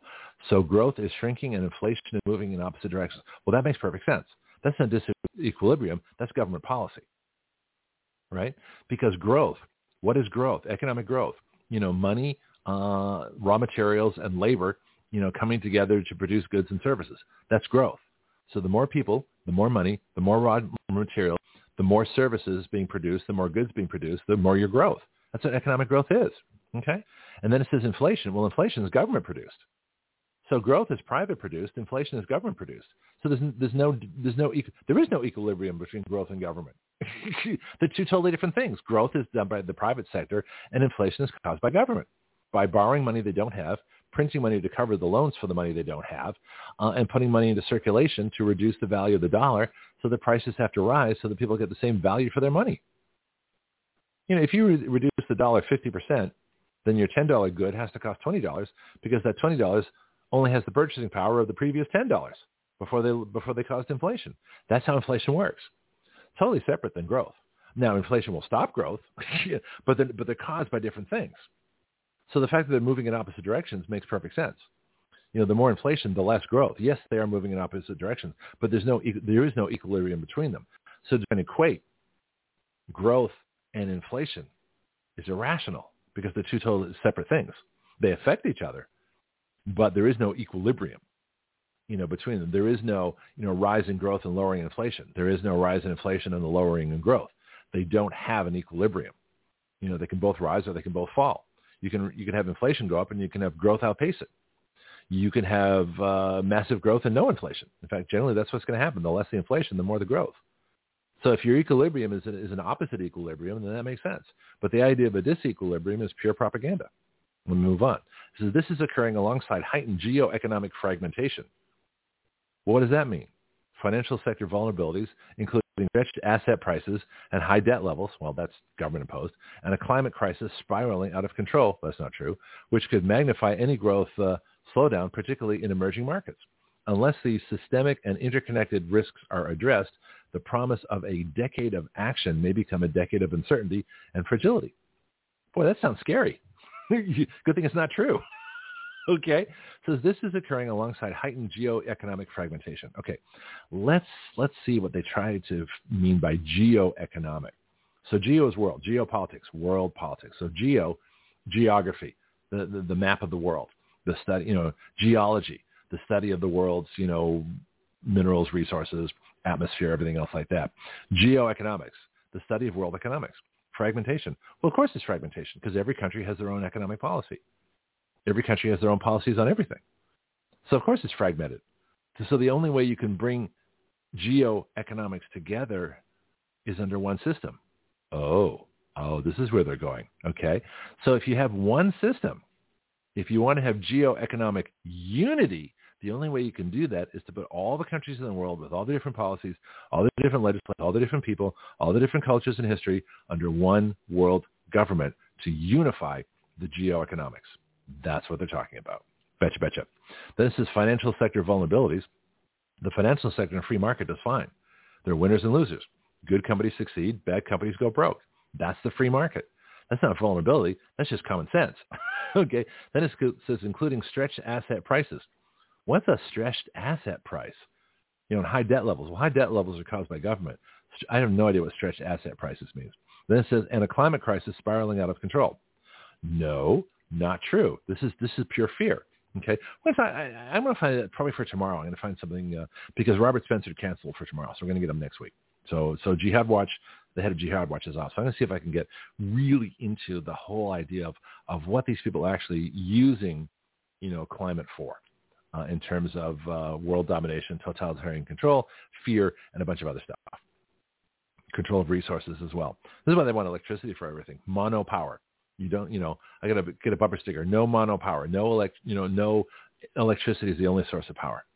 He says, okay, so anyway, it says, could manufacture growth, it's not down, particularly emerging market, emerging markets, you know, in other words, third world countries. That's what an emerging market is. That's, that's like saying a, a inner city as opposed to a ghetto. it's, it's more polite language, you know. So an emerging market is is a third world country that usually has a dictatorship, doesn't have a free market, and is, is based on, on huge political uh, corruption only. Um, so that's that's what they're calling it. So an emerging market is one to be exploited. You know, now they're going to call it development. They used to call it colonialism. okay, so the so the new term is is you know if you're developing an emerging market, you know um, that what that used to be called in the 1800s, you know, a col- adding a colony. okay, so that's what's going. On. That's what China does. All right. So is, unless these the systemic and interconnected risks are addressed, well, not addressed at all. The, the the climate has nothing to do with the national debt. Are you, are you people insane? Well, obviously, yes. Right. So that's the thing. So they're trying to tell you. This is where it gets funny, right? They're trying to tell you the every the, the government debt is connected to the climate crisis. Well, there is no climate crisis. There's a crisis of debt, but that, that's that's easily solved. Stop spending money. You know, uh, Janet Yellen comes up and says, you know, that same big lie. Well, we have to raise the debt limit to meet our obligations. No, you don't. You have to have your obligations meet the debt limit. That's the, nobody ever says. That. I don't know why people don't say that plainly. The way to get around having the debt limit, you know, not be able to meet the obligations is to cut the obligations so they meet the debt limit. See, but they don't want to cut the obligations. They don't want to cut the spending. They, they, they, they will lie through the teeth to get more and more spending, thus creating an economic crisis, which we're living in right now. Uh, so the decade of action may become a decade of uncertainty. Okay, there we go. Do I want to read any more? This is boring. This is really boring. It says, against this unprecedented backdrop, the World Economic Forum is convening its 53rd annual meeting in January, that would be now, to reaffirm the value and imperative of dialogue and public-private cooperation. In other words, fascism. okay, so whenever you hear the term public, I need to translate this stuff because it's so bad. So whenever you hear the term public-private cooperation, just think fascism, okay? Because you know it's not cooperation, it's control. It's, it's public controlling private. And then, you know, you look at you look at anything that's out there. Look at the auto industry. All right, gasoline engines are are are taxed, and electric uh, batteries are subsidized. Well, that's control of the market. That's controlling what you buy. That's that's making the that's skewing the economics towards the, the electric vehicle they want because uh, they want mono power. Well, the government can't do that. That's you know that's basically it's pretty much unconstitutional. It's a restraint of trade. You would think that the Congress would intervene, but they're the ones who are causing this problem anyway. So let me see if I got more here. Farmers navigate the current cascading crisis, but more importantly, to drive tangible system positive change for the long term. This is so full of great language. Listen to this. Against this unprecedented backdrop, the World Economic Forum, in other words, the World Ending Forum, uh, is meeting in January, that's now, to reaffirm the value and imperative of dialogue. Dialogue is talking and public-private cooperation. Well, that's fascism. So they want to talk about fascism not only to navigate, as they say, the current cascading crisis, which they caused, but more importantly, to drive tangible system positive change for the long term. What's a system positive change? Well, that's something they approve of. All right. So in other words, they create the crisis, they burn down the Reichstag, and they offer the solution, you know, dictatorship. So you don't have any more Reichstag fires. But the fire was all caused by them. It's like the, it's like you ever see a leftist when they argue with you, right? They'll they'll state something they'll, they'll state something that you've never said, and then argue against it. You know, they'll say, so what you're saying is, and then proceed to lie. All right. And, and, uh, you know, and then say, okay, well, you, how can you be against that? You, you, you know, you're a terrible person. So they lie about what you say, then they insult you for, for what they lie about. It's really quite fascinating. It's a very effective technique, unless you recognize it. And so I didn't say that. You did. Well, you, you really mean that. You think that. No, I don't. You do. You're just making stuff up. I didn't say that at all. And that's how you get around that kind of stuff. All right. Anyway, importantly, drive tangible for the next, for, for, oh, here we go, for over 50 years. I didn't know they were around that long. For over 50 years, the World Economic Forum, in other words, the World Ending Forum, has provided space for leaders to engage in peer-to-peer deliberations. Peer-to-peer? These are the elitists of the world. These are the, the greatest snobby, the most powerful, they think, people in the world yeah, you know, obviously it's not us. This is where I'd love to go. Wouldn't this be fun? You see me making a speech there? Peer-to-peer. In other words, reinforcing their own cult with members of their own cult, that's peer-to-peer, deliberations in the spirit of improving the state of the world. Well, the world doesn't need you. The world is just fine without you. Everybody wants to rule the world. It's the same, and it never works. Never. You would think in the entire of human history that people would get, if they got nothing else, they would realize that trying to control the world doesn't work. It shouldn't work. And it's actually harmful if it ever did work. Because the whole point of the world, the whole point of being human is to be an individual. So you notice you never see words like freedom, liberty, individualism, individual rights, constitution, limited government, limited spending. None of this stuff ever appears in, in their literature because they don't consider it. it. It would never occur to them to limit anything except us. it says, never has this mission been more important. That's not true. Therefore, finding ways, to see, again, they, they, they define their own problem and then solve a problem that doesn't exist. So they define a problem that doesn't exist and then solve a problem that doesn't exist. Well, neither of which is, is good. This is therefore finding ways to reinstitute a collective sense of agency. Collective sense of agency. In other words, fascism, Nazism, communism, socialism, and dictatorship, that's the collective sense of agency. And to turn defensive measures into proactive, in other words, don't resist. You know, resistance is futile. We're the Borg. That's what they're saying here. Uh, vision-driven policies. Vision-driven policies. Oh, really? I don't like their vision. And business strategies. Oh, yeah, right. Like they care about business. Will be at the heart of the meeting. The magnitude of current crises and the potential of future ones demands no less. Oh, wasn't that special? The program. Let's see what the program says, right? The basic tenet of the program is the premise that the current crises, as serious as they are, are manifestations of larger systemic deficiencies accrued over time. In other words, freedom, liberty, constitutions, Magna Carta, you know, our constitution, constitutions around the world, the Bill of Rights, you know, uh, John Locke, you know, Hob, uh, Hobbes and all the other folks that wrote about freedom, you know, the, the free market, the, the free exchange of goods and services, individual choice, all that kind of stuff. Those are the systemic deficiencies they're talking about. Okay, so all the things that make life livable and great, and and you know, God given. See God. They don't mention God at all. Right? There's no God in here. There's no religion. There's no, you know, the only belief system is them. They are God. You know, and why? Because they said so. So the problems that they define are the problems that they can solve because they said so. Well, that's not justification. you this is why we need Monty Python. yeah, yeah. You say you're ruling the world. It doesn't make you rule the world. You just can't do that. You just can't get up and say that. Anyway, that's what they do. All right. So this is when they talk about systematic deficient, systemic, slow down, Greg. Systemic deficiencies. I think that's what they're really talking about. What they're really talking about is freedom, liberty, constitutions, limited government, the Bill of Rights, individual rights, people making decisions for themselves. So the whole point of the World Economic Forum, in other words, the World Ending Forum, is to take away your will to make your own decisions, to take away your will to make your own choices. And they're going to do that by scaring the hell out of you with things that don't exist. And to prove that they are that what they're saying is true, even when it isn't, they're going to create the crises to, to give you the impression that these problems really do exist, even though they cause them. Okay? The only reason we have an energy shortage is because energy is prevented from coming to the market. The pipelines are down. You know, the oil, the, the oil fields aren't generating oil. The, the, the leases are for oil fields that don't have oil. you know, the, the supply problems, the cost, everything else is happening.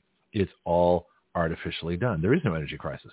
There wasn't under Trump. Well, how can you go from, from maximum energy? How can we go from being an energy exporter, you know, to having, uh, you know, six, seven, eight dollars a gallon uh, fuel? Well, the only way to do that is government policy by restricting our energy. Same thing, electricity. How can that be going up? How can the price of food be going up? as much as it is, if not by government policy. Because it's certainly not economics. The economics haven't changed. you know, we still have a climate. It still rains. We still have winter, summer, spring, fall. We still have chickens, you know, uh, or if you're a little crazy, ducks and geese. You know, they, they have you know even emu eggs. Okay, I mean they're huge. You know, buy one egg for a month. You know, make a long-lasting omelet. Put it back in the fridge. You know, but uh, yeah, but the but the things haven't changed. You know, cows still give milk. You know, the dairies are still working. You know, the, the cows eat grass and produce milk. Okay, I mean the, the basic you know laws and functions of nature and physics and uh, and science and the atmosphere and everything else. All those things are still working. So the only thing that's changed is government policy. Everything else is still there. But government policy makes the normal processes impossible. So you create a government policy that creates a crisis and then say that the answer to the crisis is more government policy. That's irrational. That's like saying, you know, if, uh, if a vaccine caused blood clots, we're going to give you more vaccines to get rid of the blood clots, even though they know the vaccines cause blood clots. That's irrational. That's, that's contraindicated, if I can use a medical term. There we go. Then they say they are also, they're talking about these, these systematic deficiencies, in other words, freedom and liberty. They are also the result of a narrow vision of systems as sectors rather than true multidisciplinary networks, networked entities that are highly dynamic, particularly in the context of meta, you know, isn't that Greek for death, of, of the meta trends of the fourth industrial revolution and climate change. This is something I want to look into, the fourth industrial revolution. Does anybody know about that? I'm curious. I'll ask. Uh, I'll have to ask uh, Jarome about that. Fourth industrial. Let me go note to myself here. Fourth. I think is where they're going. Industrial. See, we're in the information age. We're actually beyond the industrial age. The industrial age gave way to the information age back in the 90s with computers. Fourth industrial. These guys are like a throwback. Hey, what are you? Are you the retro World Economic Forum now? Hey man, we're retro. We're talking about the fourth industrial age. Yeah, what was the first one?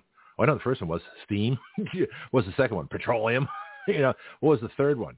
I mean, I'm kind of curious, but then now they say we're in the fourth one. This is interesting. So these little buzzwords. The fourth industrial revolution and climate change. Okay. This is therefore thematically the program will have the dual focus of looking at the levers to address the current challenges while at the same time setting them against the backdrop of attendant system transformation imperatives. Well, that's just BS. I don't know what that means. Anyway, so it says concretely we will look at, and I'll get back to these other things, the fourth industrial revolution and climate change. That's a theme. It says concretely we will look at addressing the current energy and food crises in the context of a new system for energy, climate, and nature. Okay. Another, uh, again, it's all made up. And this is energy trans- transition and climate change are inextricably linked. Oh, wait a minute. Energy transition, in other words, from organic fuels, oil, coal, natural gas, and uranium, okay, and climate change, in other words, BS, you know, are inextricably linked. So, so transitioning our energy and BS are inextricably linked. I believe that. Then it says with its impact being felt in recent months. While a global energy transition is underway, no, it's not, only by, by absurd government policy, further action is needed to reduce carbon emissions and mitigate the effects of climate change. Okay, we're going to talk about this more because I've got uh, probably next week we'll do a lot of stuff with uh, Gregory Wrightstone's uh, CO2 Coalition. He's a friend of mine. He's almost impossible to get now because he's so busy. He's doing great work. But I can I could just go over the article, so I don't have to have him on the show. Although I'd love to anytime he wants to come on. But uh, this idea of of carbon dioxide. So let me let me explain carbon dioxide once again, uh, and then, then I'll take a bit of a break here. Um, carbon dioxide, CO2, carbon, which is the basis of life and oxygen, which is the breathing material of, of animal life and anything that uh, has lungs. All right, that would include gills too for all you fish, you know, lovers out there, right? So anything that breathes, that takes in oxygen to live. Okay, uh, carbon dioxide. You know, uh, well, I mean, i probably rephrase that. So those, those are two building blocks. Okay, so taking in carbon dioxide is not what we do. We we expel carbon dioxide. So maybe I'm getting a little off track here. So what happens when you brainstorm? and it's just you know just free thought you know, free thought radio. this is what we're doing here. So carbon dioxide is a good thing. So carbon dioxide goes up into the air, goes into the plants, and then they produce oxygen, which we breathe. So then we breathe out carbon dioxide, which is what they breathe. The Industrial Revolution, the first one, released an enormous amount of carbon dioxide by burning organic fuels, releasing both carbon dioxide and water. So if you take uh, hydrocarbons and you burn them, infusing them with oxygen, hydrocarbon is carbon and hydrogen. If you take hydrocarbons and you burn them uh, by breaking them up and infusing oxygen, they break into the components uh, of carbon, hydrogen, and oxygen. In other words, carbon dioxide and water, CO2 and H2O. Those are the two components of burning organic fuels. Well, water goes up and makes clouds. okay, so that that contributes to the water cycle. You know, you know the, the water cycle, water table, oceans, underground water, atmospheric water, you know, water, rain, you know, evaporation, you know, uh, ice, all the forms of water. Okay, that's the water cycle. Mm-hmm. So water's neither created nor destroyed; it just kind of moves around, changes form, and does different things. You know, ice melts from glaciers, becomes water. Water, you know, rains down on uh, the fields up north and becomes ice and flows down into glacier. I mean, you know, this is cycles of all this, right? So the idea that water and carbon dioxide are bad are insane because water is the essence of life, and so is carbon. So to not have carbon, you know, flowing through uh, from CO2 to plants and then expel it as oxygen from us, picking up carbon and expelling it, you know, and, and the same thing, the air breathing engine is similar to our air breathing lungs. It's really kind of interesting. The internal combustion engine really is a replication of our own body when you think about it. And to say that it's somehow destroying the planet, no, it's helping the planet. Everything's greener now.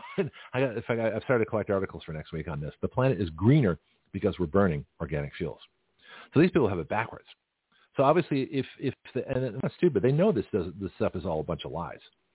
We know they know it's a bunch of lies because they're burning all the fuel. If you really believed, if you really believed that the burning of organic fuels was bad, you wouldn't take all those private jets. So obviously, they don't care about it. You know, they wouldn't care about all the all the, the stuff they're doing if they really cared. Okay, if you really care about the environment, you know, in a way that says you want to be back to nature, you want to live off the land, you want to live in a log cabin, you want to cut your wood, you don't want to get electricity, you don't want to burn, you know, organic fuels, you want to just live off the land. Okay, more power to you. At least you're living up to your conviction. But if you're the ultimate hypocrite of a world dominating cult and you say that you want to, uh, you know, eliminate all what they're calling fossil fuels, what I call organic fuels from the planet, while at the same time taking private jets instead of electric trains. That's what they're doing. Then you're a hypocrite. And if you're a hypocrite, then there's no point in believing you because what you're saying, you don't even believe in it yourself. Obviously. Fascinating. Let me just get a little through a little bit more of this, then I'll uh, take another break. Then we get Jarome at the top of the hour. And uh, good, because we get to hear somebody else talk instead of me. That's always a good thing. So he says energy transition and climate change are inextricably linked. We've proven that wrong with its impact being felt in recent months. Da, da, da, I see critical measures to accelerate energy transition include decoupling economic growth from energy consumption, particularly in emerging economies. Let me see if I can translate that one. That's an interesting statement. While a global strat- energy transition is underway, well, it's not. They're, they're forcing it. Further action is needed to reduce carbon emissions, which I've just proven in carbon emissions are a good thing, and mitigate the effects of climate change, which I've proven you know, uh, of course the climate's changing, but it's not being affected by, uh, you know, the burning of organic fuels. Uh, if it is, it's not enough to affect anything. I mean, so the climate's always changing. We adapt. We adapt to it. Okay. It gets warmer, a little warmer, a little cooler. We do just fine. In fact, actually warming is the best thing that can happen. A warming climate change is a great thing. Ah, looks like I got, let me see if I recognize we got a caller here. Let me just do a quick call screen. Again, I'm tired of chatting. It's really nice to talk to somebody else for a minute here. Let me see if that's my guest calling in early. I don't think so, but I'm just going to check here real quick. Just give me a second here as I quickly slide through all my stuff. Yep, okay, fine. So let's see who's on the line here. Um, just, just give me a minute here. I'm, I'm vamping. I probably should play something at this point. Let me do that. Me play something real quick for you here, and then I'll come back and uh, and take my call. This is Greg Penglis for Strike Force, your source for pure energy. Strike Force is a concentrated energy drink that turns a half liter of your favorite beverage into an energy drink. You make your energy drink yourself. Action Radio is an affiliate of Strikeforce, so our listeners get a 20% discount. All you do is add our code WYL to the discount code window at checkout. WYL comes from our website, Write Your Laws. So, you can get your energy drink, a 20% discount, and help Action Radio change the relationship of we the people to our government. Not bad. Strikeforce is at strikeforceenergy.com. That's strikeforceenergy.com. Start your engines.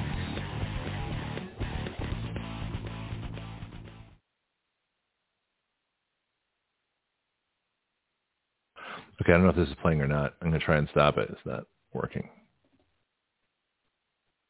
Hmm.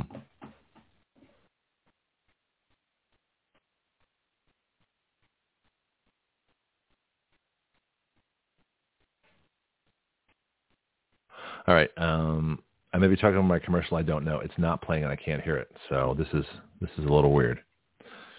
So I'm not to play. All right, I'm not to play anything else because I don't know if I'm broadcasting or not. And so that's just kind of weird. So let me just check a couple more things here and just kind of vamp for a minute. I got one more. More. Uh, see, I like to pre-screen my calls just in case, just because. And so let me see if I can find if this is one of my buddies. The number looks a little bit familiar, but it's hard to tell. And so if it's not a, it's not a call, that means it's a new call. And I've asked new callers to check in on the uh, the live chat. Of course, my person calling has not checked in on the live chat. And so, yep, I do not recognize this call. So what I'm going to do is ask them to check in on the live chat. so get it, get it. Well, I'll tell you what.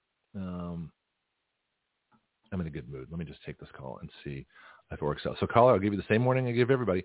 You know, be a good caller and you can come back. Be a bad caller, you'll be off the air and never come back again. I've got your number recorded. So let's try it out and see what we got here. So welcome to Action Radio. First name and where are you calling from? Going once, going twice. Don't be a listener. Hello, hello. Here's your chance. Huh, okay. All right, so I'll put them on mute and uh, I don't know if they turned off or what. So if you if you want to listen to the show, the, go to blogtalkradio.com slash citizen action. Go there, and that's how you that's how you're able to uh, uh, to listen. But if you call the show, I'm going to ask you, you know, what your question or comment is. This is a talk show. Uh, that's that's not how it works exactly. Let me get to Pianki. He's here on the. Oh, hang on, wrong one. Let me switch around. It moved. Let me try this again. Yeah. Hey, Pianki, I think I'm, I'm having some technical difficulties. I can hear the things that I'm playing, like my commercials. You broadcasting, keep talking. Oh, okay, good. All right. Am I talking over my commercials? Are my commercials playing or not? No, they're playing. Huh, so I'm talking over them. So I can't hear them. So I hate these technical difficulties. They drive me crazy. Drive me absolutely crazy. All right. Well, you know, you be messing with things though. There, you need to get some duct tape and tape your knobs in one spot and leave them alone. it's actually on a computer screen.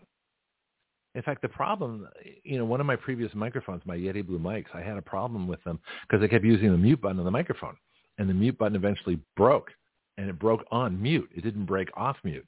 So I always use when I go when I mute, I always use the computer screen and click the button there because there's no there's no actual mechanical device doing it. Well, let's talk for a minute. Yeah. I'm kind of sick of this uh, this topic here. I shouldn't I shouldn't say that, but I think I've I think I've covered it enough. But you know, it's like uh, I, you know, next week I'll have something planned. I'll have uh, I'm not going to do two hours. I thought I had enough material for two, two hours. Is not a good idea. One hour I can do. Two hours, no. So what I'll do is I'll have one of my WEBY classics. But I've got a guest. Jarome Bell is going to be at the top of the hour, and I really want to talk to him. So that's going to be fun. So we'll yeah, I like to, I might like that? to talk to him too. Yeah. I think I like to talk to him too. You know, well, the thing with me is my my clock is upside down because I go to sleep say ten o'clock, but I'll wake up at one and stay up doing things until you come on. And then when you go off, it's about you know ten. And I go to sleep at ten thirty and wake up by three in the afternoon to, to to start all that stuff all over again. So my clock is upside down. That's actually kind of funny because uh, I'll do that myself too. I'll get maybe four and a half, five hours sleep at night, and then after the show, after my my collapse, you know, and then I'll then I'll get uh, mm-hmm. you know a couple more hours in the afternoon, and then start again. But then I work till like eleven, twelve at night. It's it's crazy, but uh, that's apparently I was talking to somebody about sleep cycles uh, that men can do that better than women can. Men can have a sleep cycle where we can we can nap, and it's okay for us. So women they they need that that solid you know, seven, eight hours, whatever it is. Uh, they don't do as well, you know, breaking up sleep, but, but we guys do. I guess it's a hunter-gatherer thing. We had to nap before the mammoth came by, mm-hmm. or something like that, you know, back when we were uh, ancient humans. So let me get your opinion on this because this World Economic, or as, as I call it, the World Ending Forum, uh, my basic basic theory is that they're lying about the problems, they're creating false problems, and then they're giving false solutions to those problems, which always involve totalitarian control. It's nothing but the same old, we want to run the world. You know, it's that same insanity. You know, Genghis Khan had it, Adolf Hitler had it, and now Klaus Schwab has it. You know, uh, Mao had it. You know, Stalin had it. Everybody wants to. What's that song? Everybody wants to rule the world.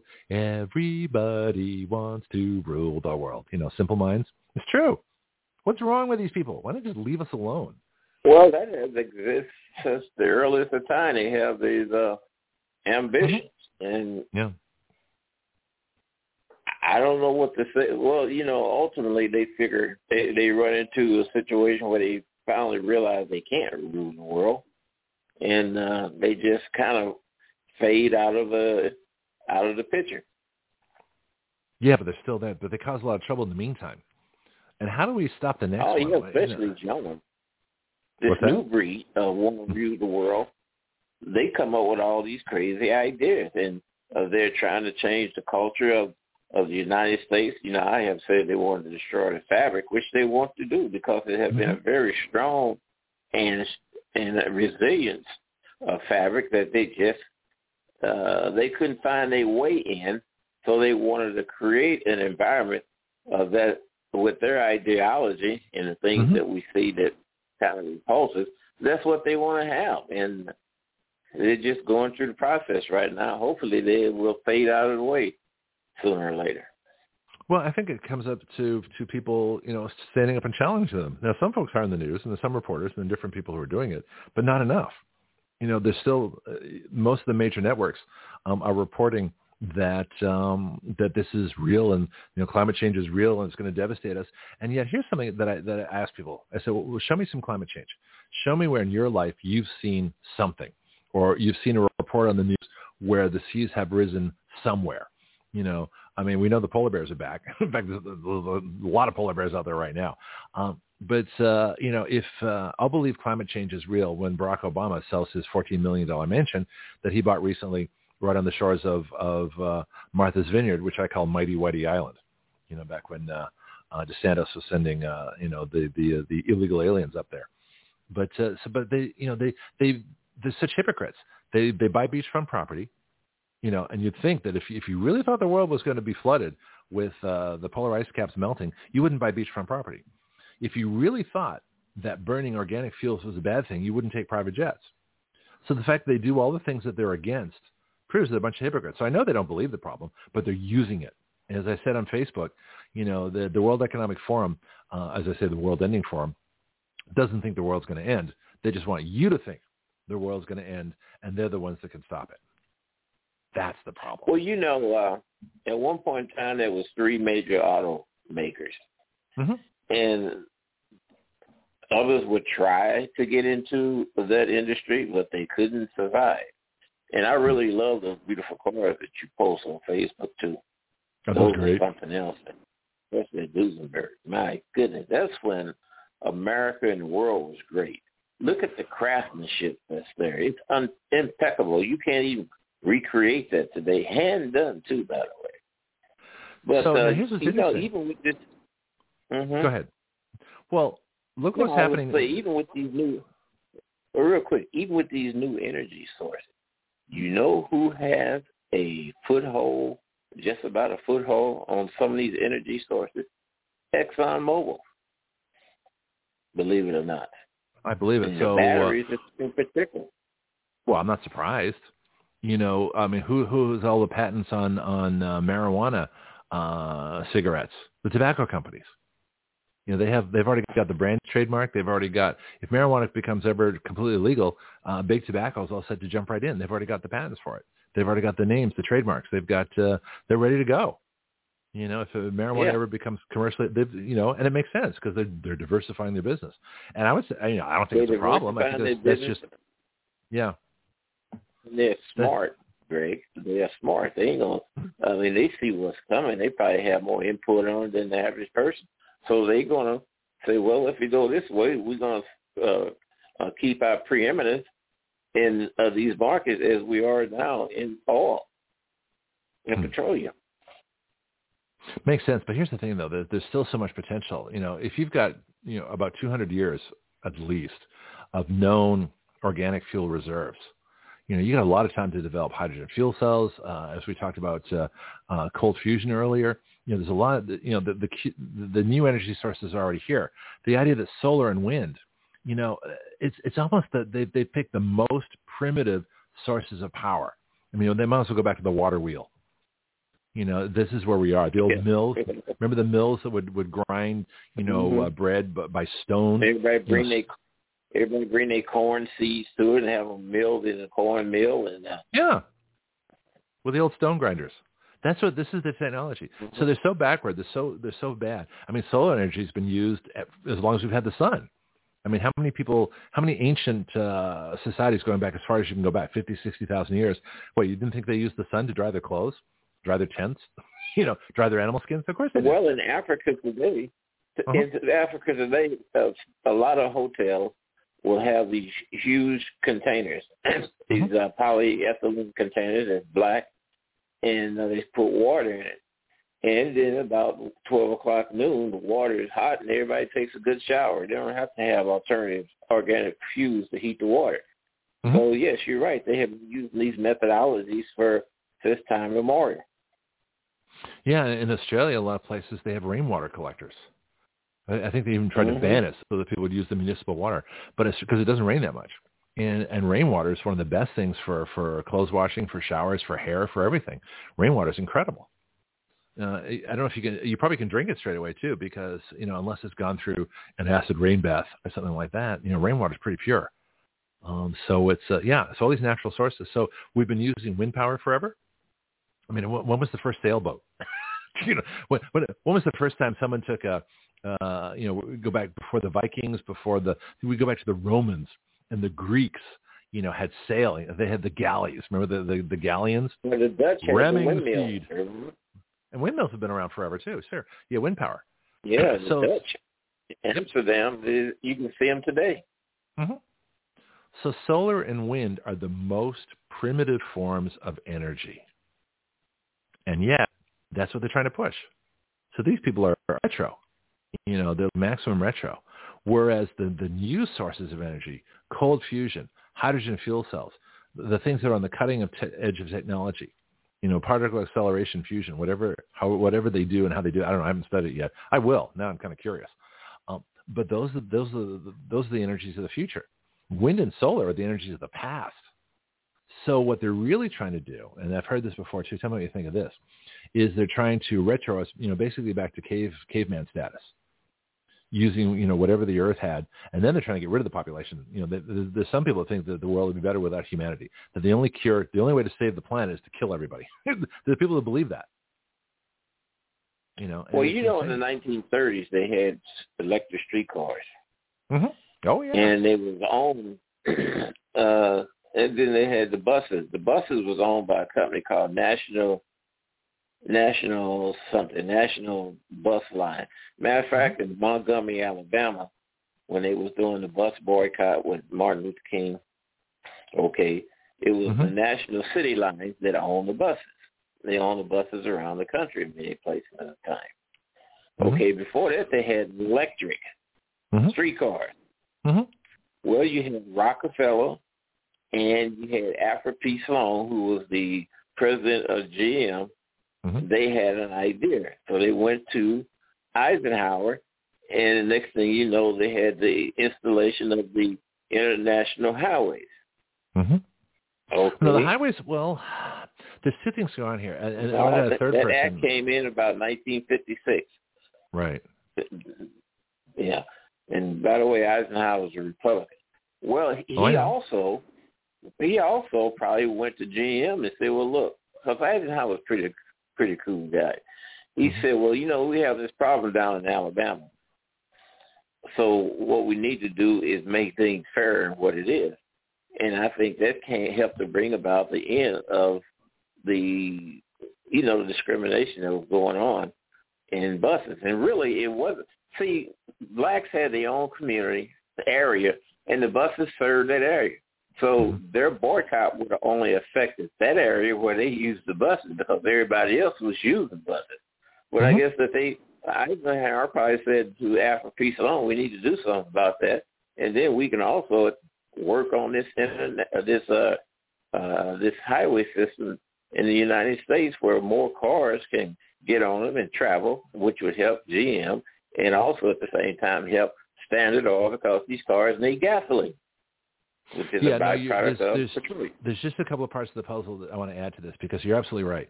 Uh, I studied this in college. There's something called the Snell Report that reported on all this.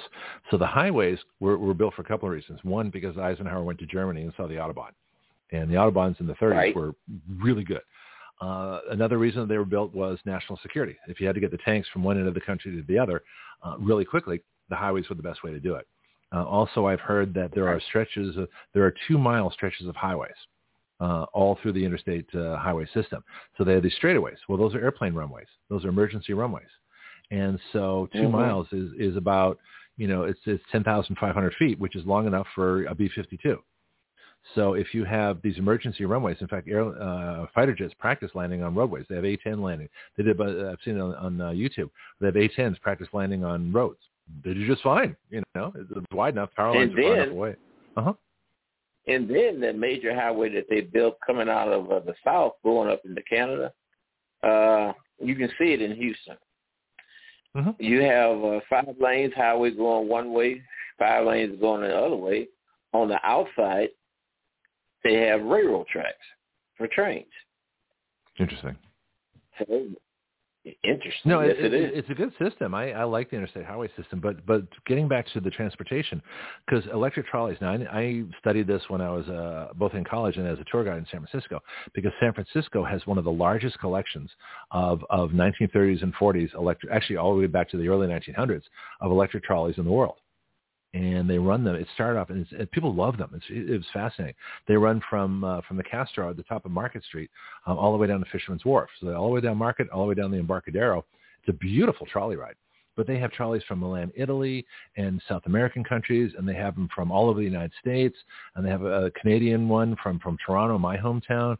Uh, the ones I used to remember from the '60s. So they have all these beautiful electric trolleys, and they have electric trolley system. Works great. San Francisco is one of the greatest cities for public transportation in the world because it's a seven mile, um, seven by seven mile, 144 square mile grid of streets that run north, south, east, and west. So every other street has a has a bus line on it. So you can get anywhere in San Francisco by public transit. It's one of the best places to do it. The rest of the country, not so much. San Francisco, perfect for public transit. Anyway, so they got the streetcars. Now, one of the places that had the best electric trolley transit system in the world in the 1930s was Los Angeles. And if you look up a, uh, an LA transit map, they had trolleys that were going all over the LA basin. They went to from the beaches to all through the all the whole greater LA county, which is huge. It was a great system. And then you've got two of the players, but you're missing one. Firestone is the third player. GM, Standard Oil, and Firestone, which made the tires for all the buses. All right, they went in on this too. You're absolutely, you're absolutely right. Mm-hmm. Yeah, I remember studying it. Hey, I got this a question. yeah, go ahead. I got a question for you. Mm-hmm. Was Rice-A-Roni invented in San Francisco? Yes. Yes, it was. I know where too. Uh, I know which district. Uh, it's an Armenian family recipe. So I, I looked this up too. So the Armenians created Rice-A-Roni.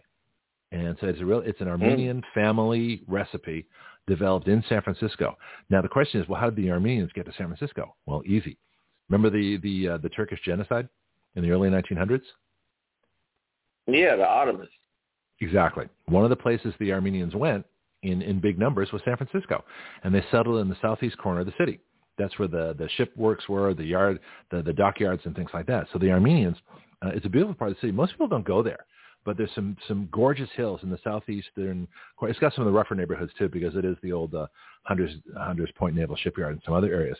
But the Armenians are in these great hills, and that's where they uh, you know they started telling this this family recipe.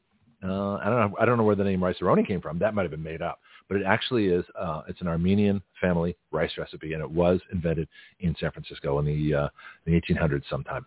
No, no, it could have been later than that because the Armenian genocide was 1915. Maybe the Armenians got there earlier. Anyway, I do know it came from San Francisco, so that is true. You know what? Mm-hmm. You know, uh, Armenian Americans was uh, being uh, catered by Obama for their support. Mm-hmm. And one of the things they asked was for him to help them declare genocide against Turkey because of what happened to their ethnic group during the Ottomans. Mm-hmm. So when Obama got elected, he dissed them, put them under the bus. Mm-hmm. Sure did. Yeah. And the reason yeah. why is because they were using Turkey uh, for Turkey air bases for U.S. military planes during that the issue with uh, Syria and so on and so on and so on. So he said, "Well, I have to. I'm sorry. I can't. I'm not saying he said this, but eventually that's what's what happened. They he dissed them." Well, there's another reason too Turkey, uh, Turks are Muslim and uh, uh, Armenians are Christian. Don't forget that part. That's a big part of it too.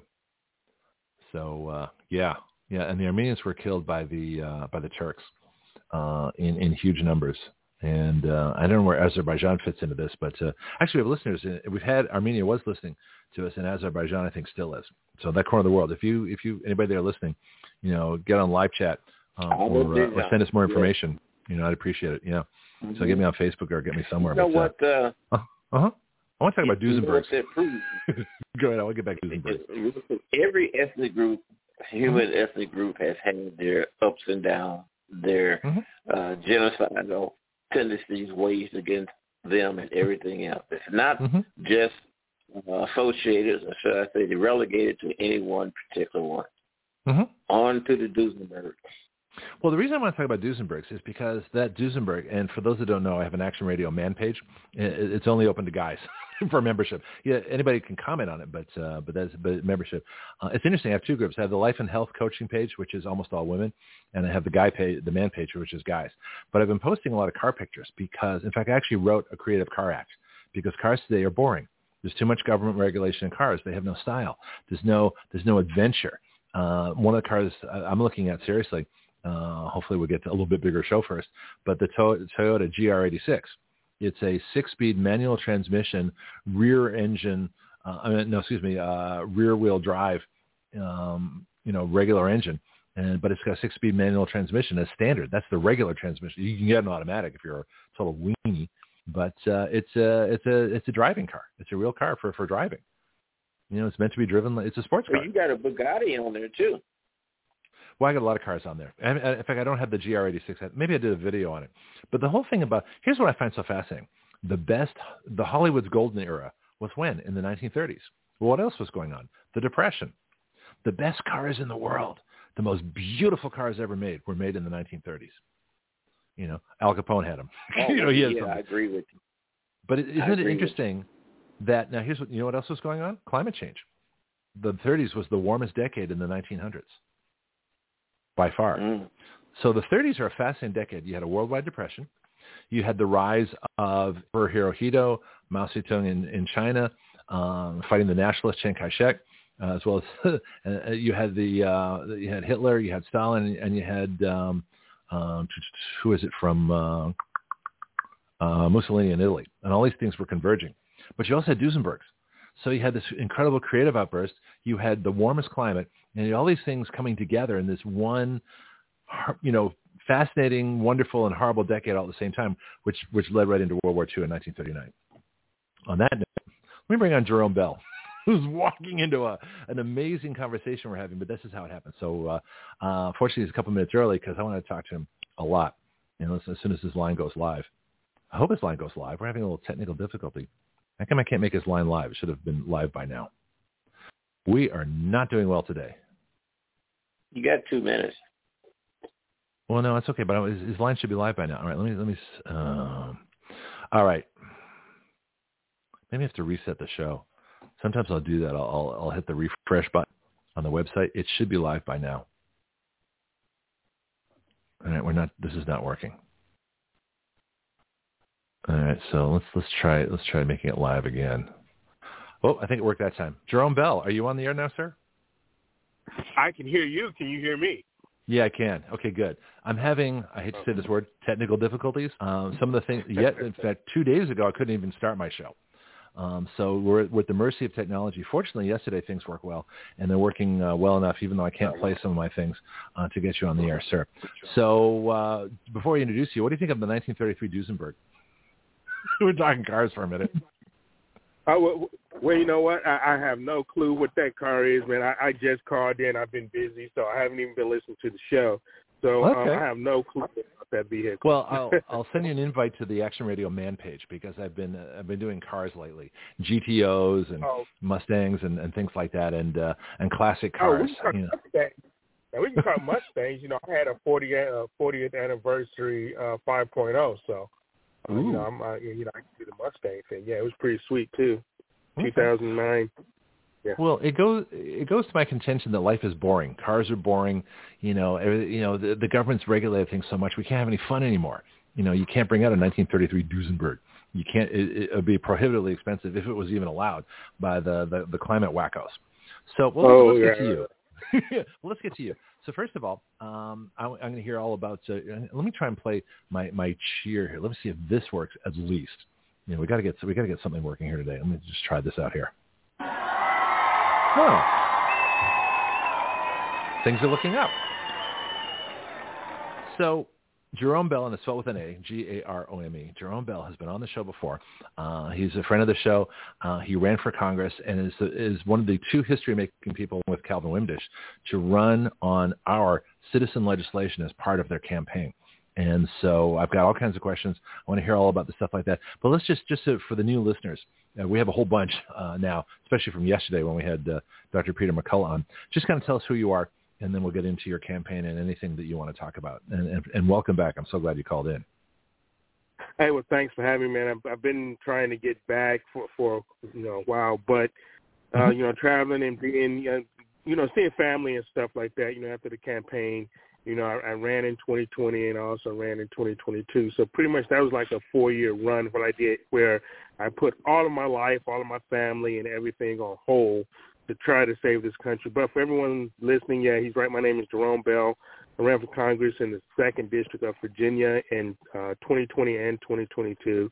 Born and raised in Cleveland, Ohio, spent 27 years. I'm a retired Navy Chief Petty Officer, served the country for nearly three decades, and, and I didn't like the way that the country was going. I served. My last tour was under President Obama. He made me retire, and what I mean by made me retire is that I saw everything that he was trying to, that he was going to implement into mm. the uh, Navy, into the military, and I didn't agree with it. I didn't agree with all the homosexuality that was coming in. They were rewriting the uh, UCMJ to allow sodomy. So I saw that the entire military was about to change. And so mm-hmm. I retired from the military in 2012.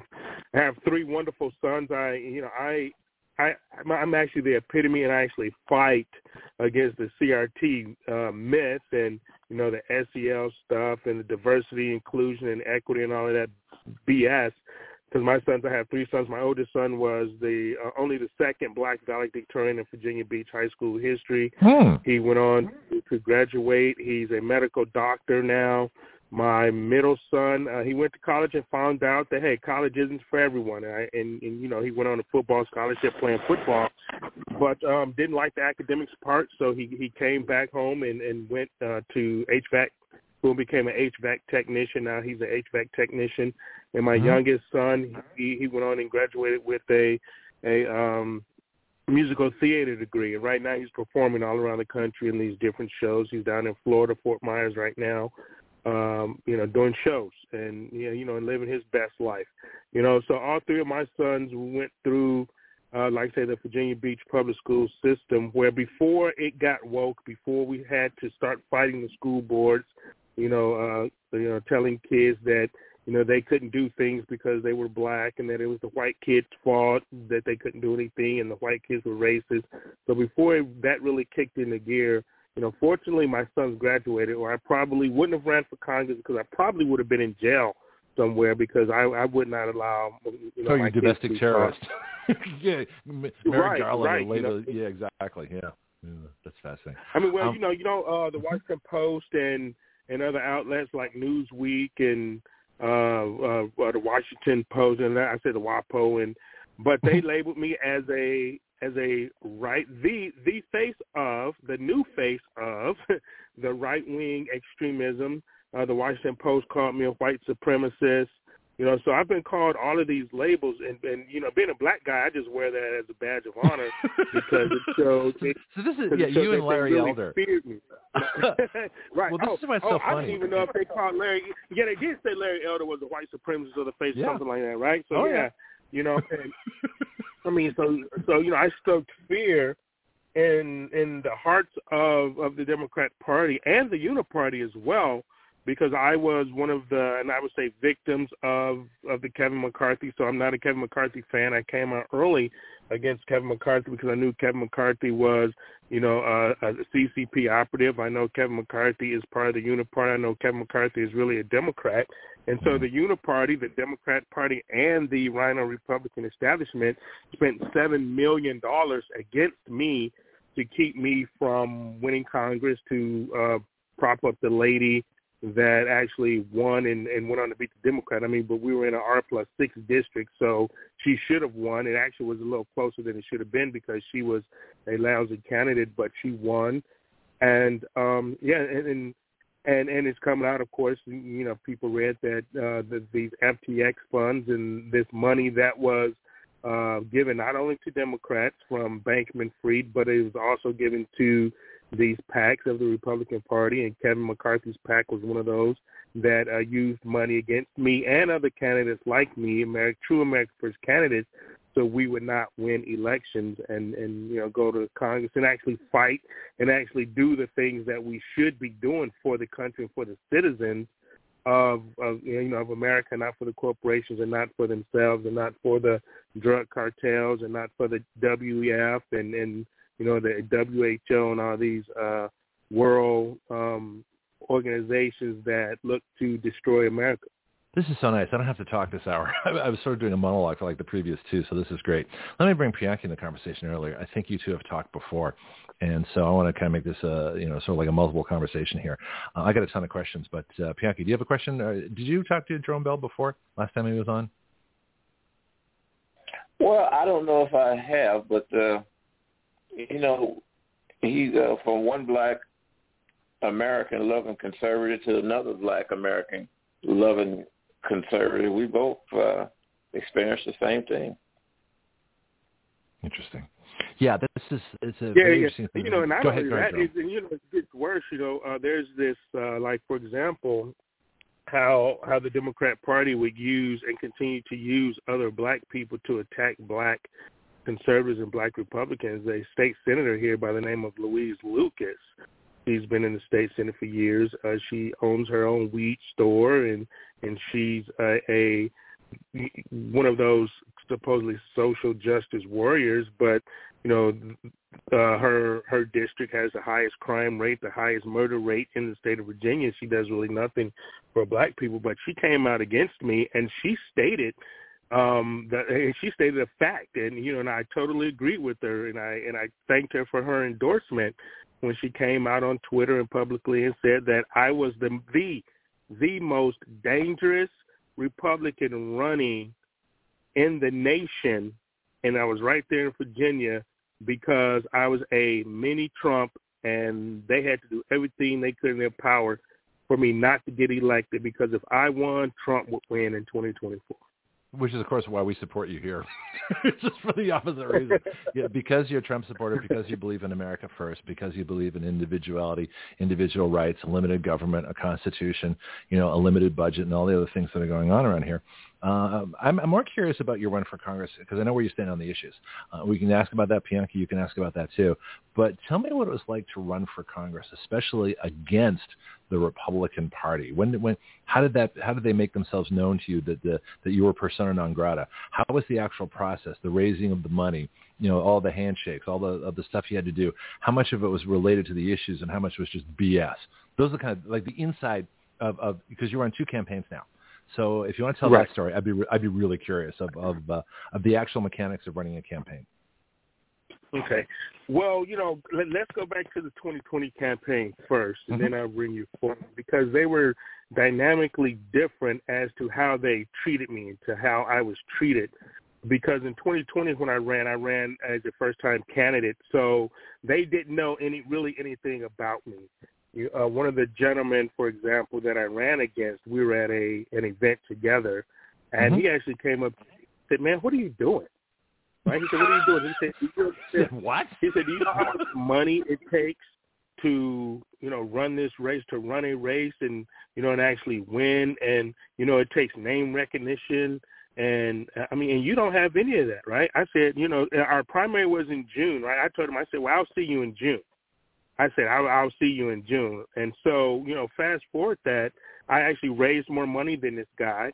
Um, he was, and, and, and this guy was like a state delegate. He's run for office plenty times. Uh, you know, for he was like a 15 year uh, career politician, and and he has never won anything. So, you know, he actually came up to my face and said that. I said, well, you know, I'll see you in June. So, you know, I went through the race and I went through running on the principles. I went through running on the Constitution. I was the only candidate mm-hmm. in America, other than President Trump, that actually ran on an America First agenda, ran on an immigrant. I was the only one that announced a immigration moratorium completely a complete immigration moratorium. And then actually Trump jumped on board later when he saw, hey, this might get some thing. But I was the only candidate that ran on those two specific platforms other than, you know, some other yeah. And, did you get Trump's know, endorsement? uh, just out of curiosity, did you oh, get yeah, Trump's endorsement? well, you know, the first year, the first year, the biggest endorsement that I had, I got Paul Gosar, I got Congressman Paul Gosar to endorse oh, me. Good. I had Senator Rand Paul I had mm-hmm. Senator Rand Paul endorse me. Uh the first term, and and I had people like Michelle Malk, and I had some other ones, right? But you know, it wasn't as strong as the other list. Now I'll go down the list here for you know during the second campaign. But mm-hmm. I ended up raising two hundred and sixty thousand dollars, in you know, and, and that was a COVID year. Okay, so I, I announced my race in January of 2020. We got shut down by COVID in March, so we couldn't mm-hmm. You know, raise funds. We couldn't have the meet and greets. We couldn't do any of that thing. So everything had to go digital. Everything had to be phone calls. So we ended up raising like two hundred and sixty thousand dollars. Okay, and I outraised the guy that asked me what I was doing.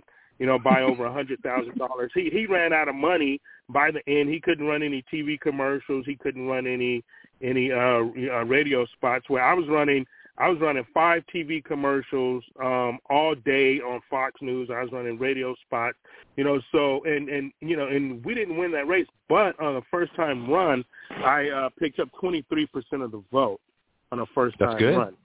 Yeah. I mean, you know, so you know, so I, I actually took took everyone by surprise in mm-hmm. that um in you know that first year. So fast forward to this year. Well, this year they knew that I was the most formidable candidate. They knew that I was the, the front runner coming to the race because I was the only one from the 2020 race that actually ran again in 2022. Hmm. And so like the establishment, uh, you know, RINOs and Republicans do when they don't want you, when they don't want to back you, when you're not their guy, when you're not the one that can be compromised, when you can't be controlled, they uh, put up their candidate that can be controlled and they dump all the money into that candidate. And so, and so 2020, 2022, they uh, the lady that actually ended up winning, you know, but they put her against me. Okay, she called me and tried to ask me to drop out of the race. I would not drop out of the race. I had so far. you know, she was a state technique. senator. Yeah, right. That? You know, so she was a state senator, Jen Kiggans. Jen Kiggans. Okay. She's right. the, she's a state senator um, here in Virginia, and and and she ended up giving up that seat, going to Congress, and then we end up losing that seat to a Democrat. That seat right now is now under the control of the Democrats. So we lost another seat because she didn't finish her term. They wanted her to run against me, and you know whatever. Right. So um, you know, in in December, in December 2021, I'm the front runner. I'm raising all kind of money. Uh, she couldn't get started. Um, you know, I'm getting you know big endorsements out of the gate you know, like General Mike Flynn, you know, came in for me. Paul Gosar, of course, came in for me again. I'll continue to go down the list in a second. But so uh, December 2021, uh, you know, they saw she was in trouble. And so the establishment put out a call or whatever to Kevin McCarthy or whatever. And uh, he dumped in $450,000 from his congressional leadership fund into her campaign.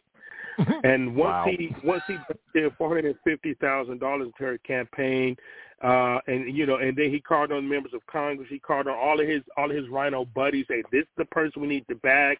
He called her a young gun. She started being on Fox News.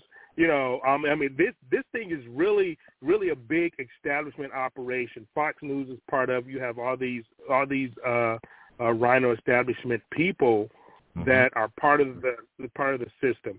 All right, so he got the money, and, and come to find out, he's using money, getting money from FTX, Franklin you know, Bankman Fried. You know, we find that out now, right? You know, with the mm-hmm. FTX scandal. And so then you have Elise Stefanik, uh, uh, um, uh, PAC come in and dump in over $170,000. So now she's starting to get in all this money. Okay. And so she, she raised, uh, outside, you know, what they call independent, um, donors, right? So her independent donors came up to be like 1.4 million dollars in less than three months on that, and I and I had raised about five hundred and sixty thousand dollars at this time. Hmm. Okay, and so but and it was also around the time where you know, um, you know, unfortunately for me, I'm a grassroots candidate, right? And so mm-hmm. I had most of my money, over 80% of my money that I raised came from grassroots donors. And these are, and when we mean grassroots donors, these are uh, people that donated less than $200 or less. Okay? Right. $200 or less my my total endorsement amount came to over three hundred and fifty thousand dollars. So that can tell you how many donors, how many people actually supported me. You know, and not only in Virginia but across America. I had maybe ten, twenty nine hundred dollar donors. Most of her donors and most of the Democrat donors came from uh, uh, let's just say rich folk, folk that could put in twenty nine hundred dollars or fifty eight hundred dollars or PAC yeah. money, right? I I, yep. I did not receive any PAC money. Okay, um, and and you know, in fact, I, I had more money spent on me by one pack. There was this uh, PAC called um, the, the Patriot Majority of all packs. It was a Patriot Majority pack. It was a Democrat pack. This is just one pack. This doesn't include um, the uh, like all the money that was put in on her side. This is money that was spent specifically against me from this one pack in the tune of three hundred and three thousand dollars against me to to keep me from going to Congress. Then we had the Democrat Party of Virginia uh, doing the ads, running the uh, sending out the mailers. They spent over a million. We had Elaine Luria, who's a Democrat. Her um, her her campaign was spending money against me. So so we had I had the Democrat Party and the Republican Party running ads against me. Okay, you had the Washington Post doing ads. You had Newsweek doing ads. You had all of these um, Democrat news outlets, you know, they they they were all focused on me, t- attacking me. I'm the white. What were they saying? I'm Trump what, supporter. What was, I mean, uh, I, I mean, one of the ads, one of the mailers, and one of the mailers that came out, it, it, literally, literally, they were trying to tie me and Trump at the hip. Me and Trump at, at the hip, right? Um, uh-huh. uh, one of the popular. Um, I don't get yeah. the strategy. Oh, oh, oh. Just because Trump is amazingly popular throughout the country, not in the in the the, the Northeast corridor, the the Washington, New York, Boston, you know, Philadelphia yeah. corridor, uh, and the and the power centers like L.A. and stuff like that, and San Francisco. Mm-hmm. But Trump is amazingly popular throughout most of the country. So you would think if they had a brain in their heads, they're trying to tie you to Trump. You know, they're thinking it's a bad thing because they hate Trump, but they don't realize that most of us out here love Trump. You know, I want to work with his campaign directly. I, we, I want our citizen legislation in his 2024 campaign.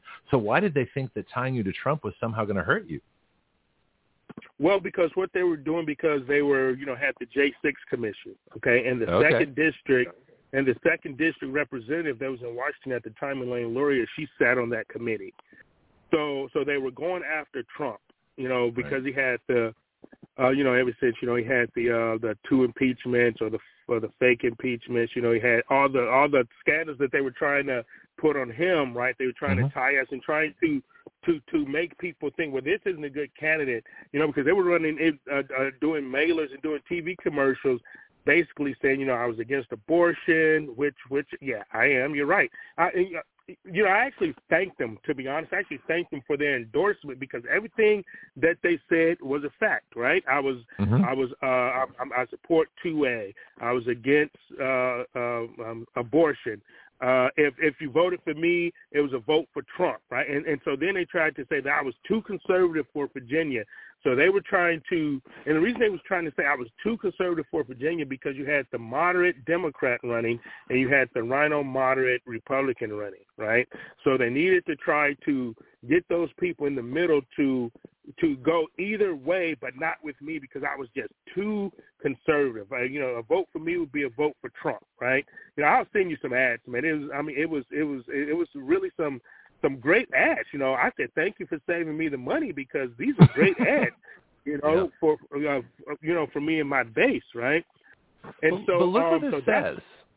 Look what this says. Uh, excuse me, jump in here for a second, but look what this says. These are the same people that, if you look what Trump did, low energy prices, a great foreign policy, NATO paying their fair share, a border wall, you know, jobs coming in for, you know, as he was fond of saying, you know, black and Hispanic Americans, new industry, treating China on an economic level playing field. you know, competing with them militarily, all the things that Americans vote for.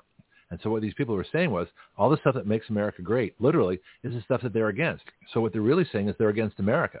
So you representing America and Trump and America first and all the principles that we hold sacred, which to me is a good thing, that's the virtue. Them saying that this is the problem, the problem is you represent all the things that America represents, the best of America. These people are warped. These people are crazy. They don't even see their own psychosis. They don't even see their own problem. They don't even see that being against you and being against America, they think that's somehow a good thing. Can you explain that? Well, I'm just curious. You know, uh, if, if I can say something. Yeah, go ahead. Uh, much of what you just said flies right over, and I hate to say it like this, it flies over a large population of blacks in the United States, especially in you your area. Why don't you guys talk about it? They don't tell care me, tell about you think. that. Oh, They look at him as a demon Republican, and oh my God, he also is connected with Trump. That's the way they look. And you know what, too, Jarome? Much of that is the fault of the people themselves because they wasn't educated, and their children are not being educated. So they're going to fall in that same old recyclable, what we see, run-of-the-mill, just ignorance. I mean, for a better word, it's just ignorance when it comes down to civic responsibility and also politics. And you know one other thing too. Why come your state legislature aren't controlling these congressional politicians? That's where their power comes from. You are a congressional candidate. And within your congressional district, you probably have several state representative districts. They control that congressional politician. Yeah, you know, I agree with you 100% on that. You know, but that's not how how people see politics, and they know that. Get money, and they looked at. You know, I mean, basically, it's a popularity game. You know, who can they try to? Who can they try to make you know look better? I mean, and this woman, right? She she wouldn't even debate me. This is how bad it. You, you know how how how how bad they they feared me. They would not even let her debate me in open forums. Mm-hmm. We had four open forums, four open debates where she even she, she wouldn't even show up. They actually sent a surrogate in her place one day. Uh, a, a former congresswoman of Virginia, of the second district, she actually came in her place. Of course, I destroyed her, and she will probably never, ever, ever do that again. But I mean, this is this is the Yeah. tricks, and these are the tricks that they play on the people to try to get the ones that they want in, right? You know, the ones that's gonna uh kiss the ring, the ones that are going to, you know, capitulate to whatever they want. The, these puppets, you know, that's gonna do. And of course, she sat up there 15 times and voted Kevin McCarthy for Speaker. Kevin McCarthy. I mean, you know, so I mean, but to finish uh, um, uh, uh, about the 2022 campaign. Okay, so we fast forward. So so we go through this you know, and, and and the money is starting to dry up nationally because of the gas prices, because of the food prices. Like I say, most of my uh, uh, donors were people that needed that money that that they were giving me for gas and for Mhm. food. And Trump into and into he was sucking up a lot of the money. You know, you get the ads, you get the text messages, you get the emails.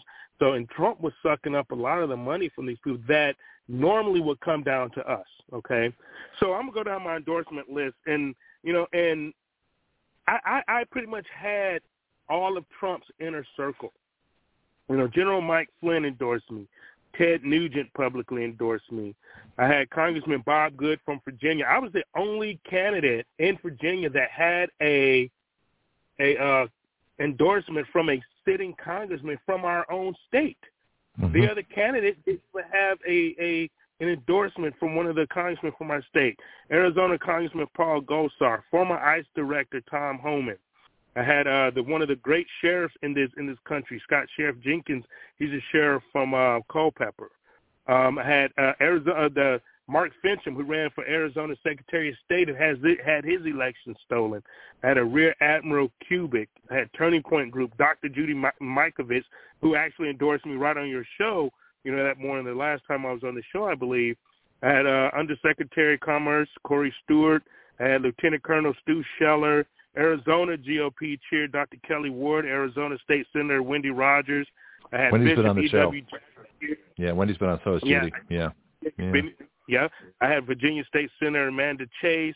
I had uh, Teddy Daniels, who ran for lieutenant governor of Pennsylvania. I had Kim Klacik. I had the Virginia Constitutional Conservatives, We the People 2020 and Beyond, the Republican Liberty Caucus, Veterans for America First, Conservative Veterans Coalition, Republicans for National Renewal, Alley Pack.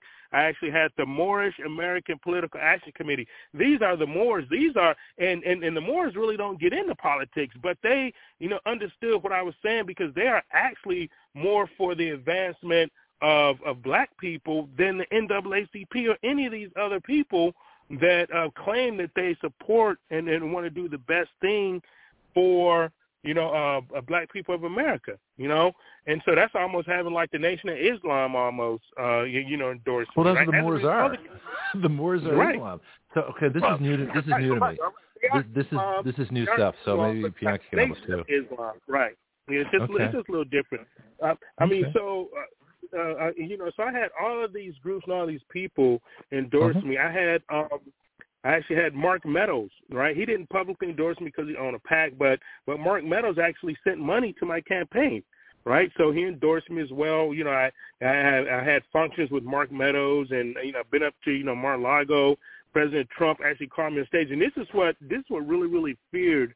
Uh, put put fear into the Democrats and the RINOs, especially the Democrats, because this is when they start dumping in millions of dollars against me, commercials and ads, and and wow. writing all of these TV spots. Is when I was down in Mar-a-Lago, and President Trump called me up on stage, and um, and so there was this video floating around, and a lot of pictures going around of me being up on stage, and these people lost their minds.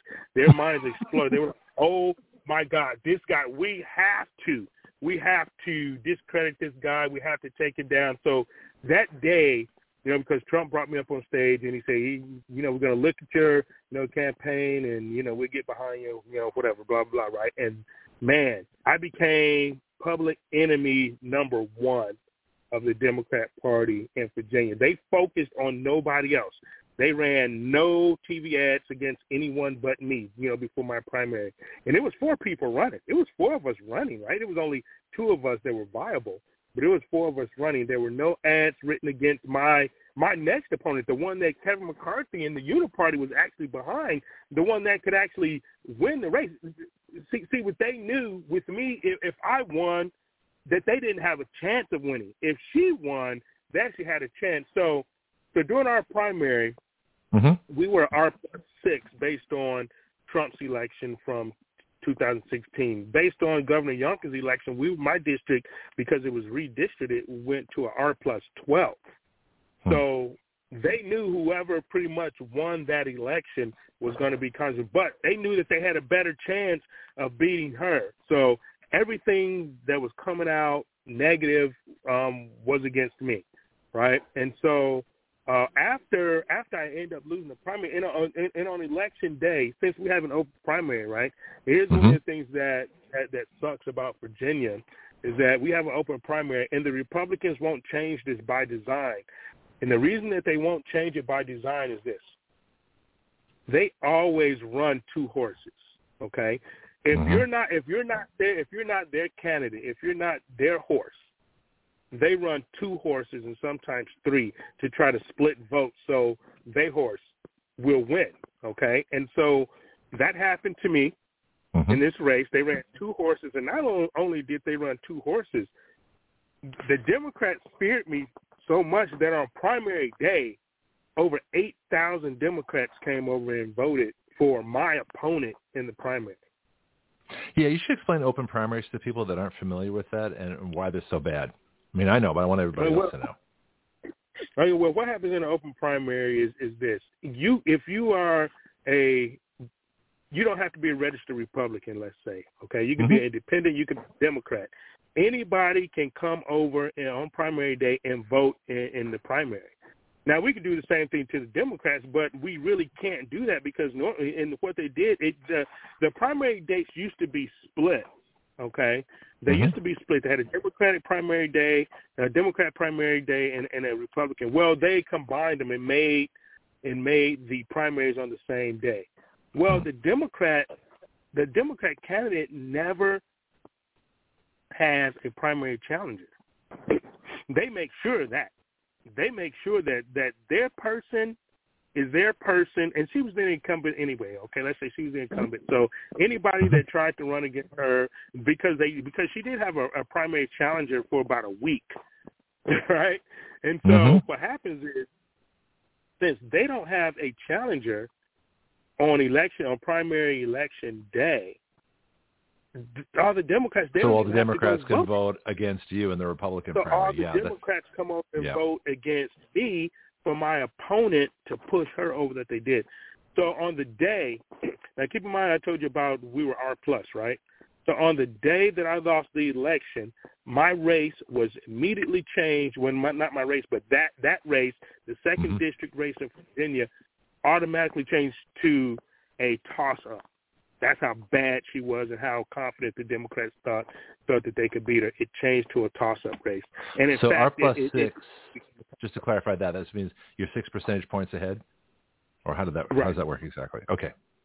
Yeah, yeah, yeah, like six points, six points. Ahead, gotcha. Right. Which is huge in politics. That's massive. Yeah. Let me see if uh, uh, oh, Pianki has a question, and then I want to. I've got a couple of questions for you too. Pianki, do you have a comments on anything so far?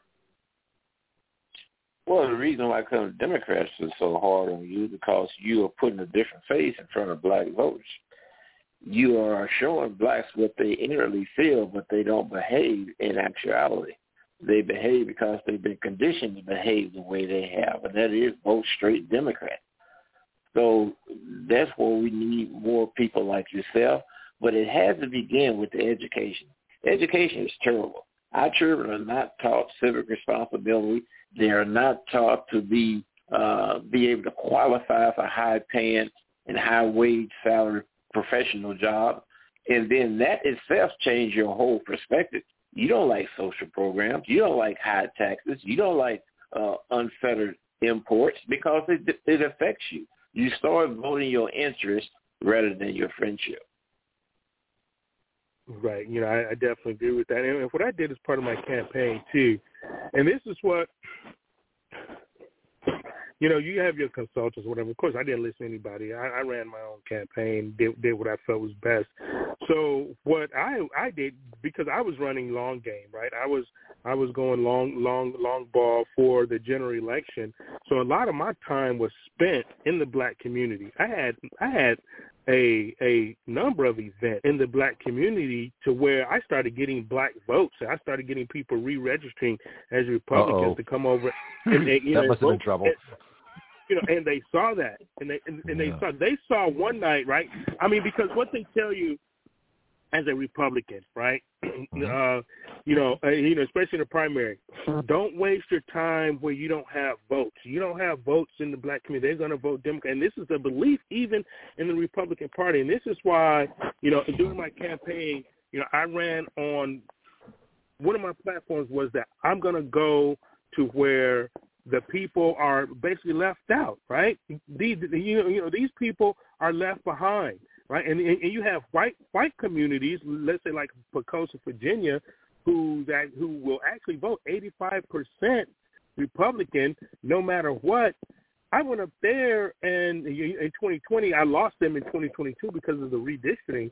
But I remember going up there in 2020 and people telling me that you're the first candidate that's ever come up here and talked to us. You're the first Republican candidate in a while that's come up here and actually you know, um, held some event because they know we're going to vote Republican, and so they just forget about it. So they're part of those forgotten communities.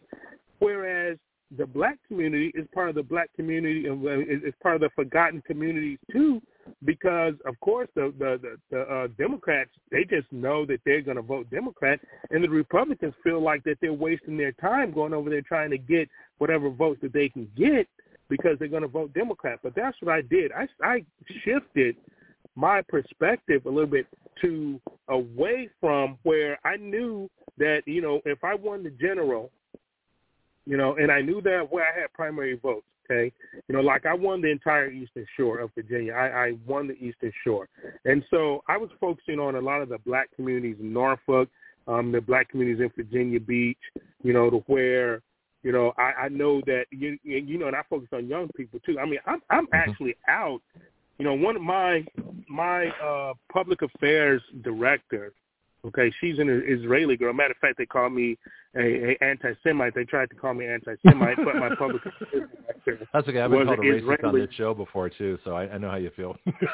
yeah, I, you know, was Israeli from Israel, right? But I'm, right. you know, but I'm an anti, you know, anti-Semite. But you know, and she owns a couple of businesses. She owns a couple of restaurants, and she owns this one club, right? She owns this one basically nightclub to where you know black youth come and come to a place where they can feel safe. You know, they come. It's like open mic night. You know, so it's, it's so it's things like mm-hmm. that. So I'm I'm there. I'm there with these people. I'm there. You know, um, I'm talking to a lot of the black youth. You know, they're listening to me. They're understanding what I'm saying. You know, I'm getting their ear. You know, and that's what we need to do, and that's what we don't do enough of as black Republicans is going to these black communities and talk to these people. We have to go where they are. You know, and that was one of the things. I'm gonna go where they are. You know, because if if they give me five minutes, just give me five minutes. That's all I need to at least have you thinking about something different and something better, right? And what I do. I use my situation, 27, you know, career Navy man. I use my son, valedictorian. He's a doctor. He's an HVAC, right? You know, so you don't have to buy into this bullshit construct that you can't do because you're black. My family proves that, you know, and it's not just because, you know, we didn't grow up with a silver spoon. I grew up in the ghettos of Cleveland, Ohio. Okay? You know, but but I understand what it took, and my dad, you know, worked two jobs. My mom worked, and I understand it takes a nuclear family. So you know, I talk about you know bringing the nuclear family back, you know, in the black community because that's what we need. I talk about the education, you know, like he was talking about. You know, I talk about you know being you know having trade skills. Everybody's not going to go you know to college. We need trade skills. This is how the black community. This is how the middle class actually became the middle class by trade skills. And this is what we can do. You know, and they were listening. It was resonating, and that got back to the Democrat Party, and all hell broke loose. They was like, no, this guy cannot be in Congress because now now what's going to happen, right? I'm going to be the mm-hmm. first black guy to represent the second district in the state of Virginia, in the history of Virginia. We can't have a guy like this making history because then he's going to be able to see, okay, see, if I can do it, you can do it, right? And this is how you do it. They can't have that. They need these young black youth not believing in themselves. They need these young black youth believing that they can't do. They need the negative connotation. They need the black youth, you know, um, just uh, listening to them, listening to their monikers and listening to, you know, what they say. They don't want school choice. You don't need school choice, but these kids are trapped in, in bad schools, bad schools, right? You know, and and I asked them, okay, so if you really care about these kids, if you care about the education of these kids, why are you against school choice? Why are you against having vouchers where these kids can go get a better education? Why are you against the money following the kids? So if they want to homeschool, if they want to go to private school, if they want to go to trade school, why are you holding these kids back if you were supposedly against these kids? And so that's what I was taking to the community. That was my message, and it was and it was happening. And, and you know, and so they ran a big operation against me, over a seven million dollar operation to make sure that I was basically uh not that guy. Yeah. Pianki, I know, has a comment on. Uh, go ahead, Pianki. I, was, I know you're going to get on the school choice, but it, this is really important. School yeah, choice is absolutely. You know why come you have so many black kids happen to, and I'm not saying hypothetical. I'm saying you have so many getting involved in these student loans. Well, if you look at the HBCUs, they rate their graduation rate not on the normal four years, they rate it on six years. That means that a student has to pay six fifty percent more intuition. Well, right. Jarome, it's not the child's fault. The fact no. is that the child was not prepared coming up through grade school. They right. weren't prepared for the rigors of college. And there, in fact, is where one of the big problems.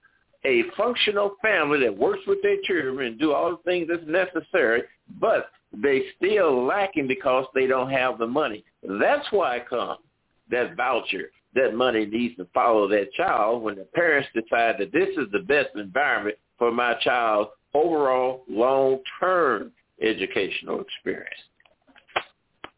Right, exactly. Yeah, let me ask you. Uh, that's I mean, I'm such a strong believer in school choice. I would I would abolish the public schools. In fact, I called for them to be closed. when all the schools closed during COVID, I said, great, stay closed. We're going to sell your buildings. We're going to fire everybody. We're going to start over again with a private system. Nobody took me up on it. Um, did you see?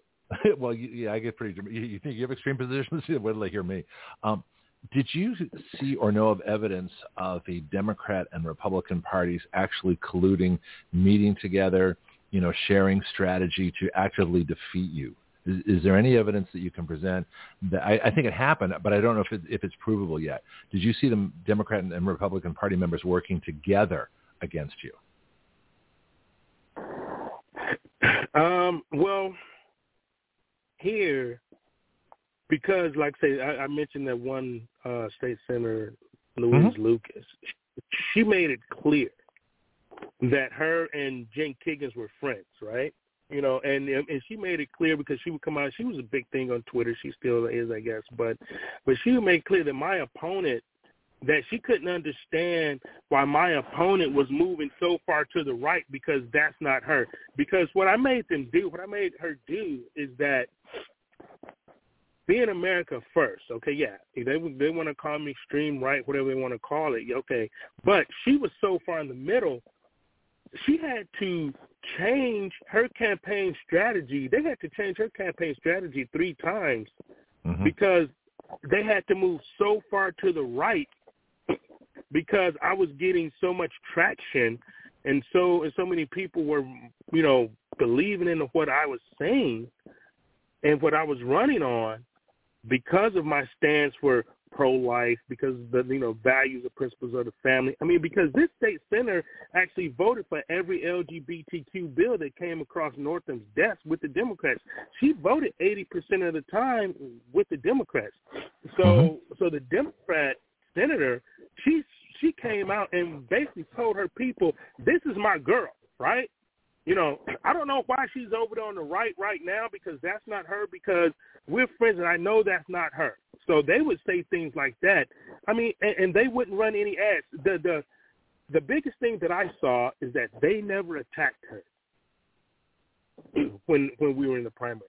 They never went after her. Everything was laser focused on me because there there was this uh, Democrat poll that came out about mm-hmm. our race, and that Democrat poll said that I, you know, all the numbers and all the percentages and everything said that I, and this is their poll, and this is and this is a poll. This was a poll of 600 women. Mm-hmm. This was a poll of 600 women, Democrat women, that after the, the you know they did number said that I would be I was the most likely candidate to beat the Democrat and their own poll said it. So everything yeah. was laser focused at me. So they so so so I guess the biggest thing that I saw is that all the ads were ran against me. Uh there were no there was no no really um um newspaper articles against her because everything was focusing on me, right? You know, so I think that was the biggest thing how how they came out and collaborated together is that they didn't attack her. They left her alone you know, um, you know, all the money yeah. and everything.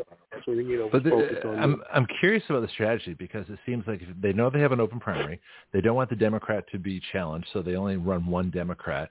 They run a bunch of Republicans against you to split up the vote. It's like what they do with the presidential thing. You have like 20 conservatives and one liberal. You know, Romney, McCain, you know, whoever the, or right, Jeb Bush, whoever, whoever the dedicated liberal is. But it seems to me that the system, the deep state, the, the combination, the uniparty of, of the Democrat, uh, I don't even say RINOs, I call them transgender Democrats. You can use that. Feel free. There you um, go. I, I'm using that now. okay, good. Yeah. Anyway, we, we have a whole bunch of language here for everything. I, I changed it all. But the point is that the system, the deep state, is really based on either Democrats or leftist Republicans who are almost Democrats and whatever they need to do to keep that system because everybody else you come along you're going to challenge the system.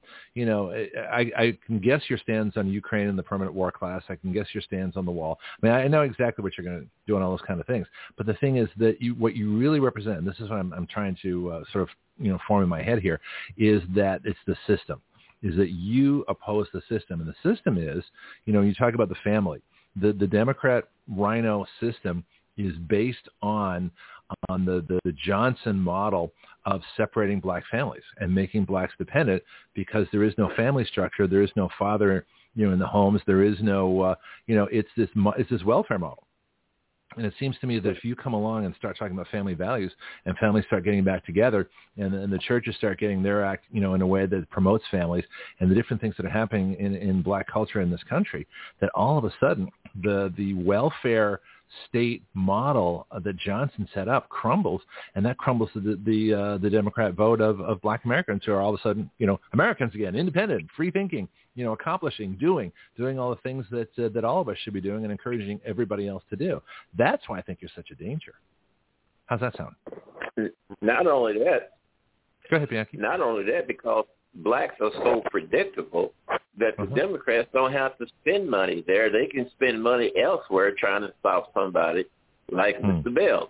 And another thing, too, blacks are taken advantage of by the Democratic Party. But whites are, too. You made mention of that one white community that vote 85% Republicans and no Republicans ever visit them because they've taken them for granted.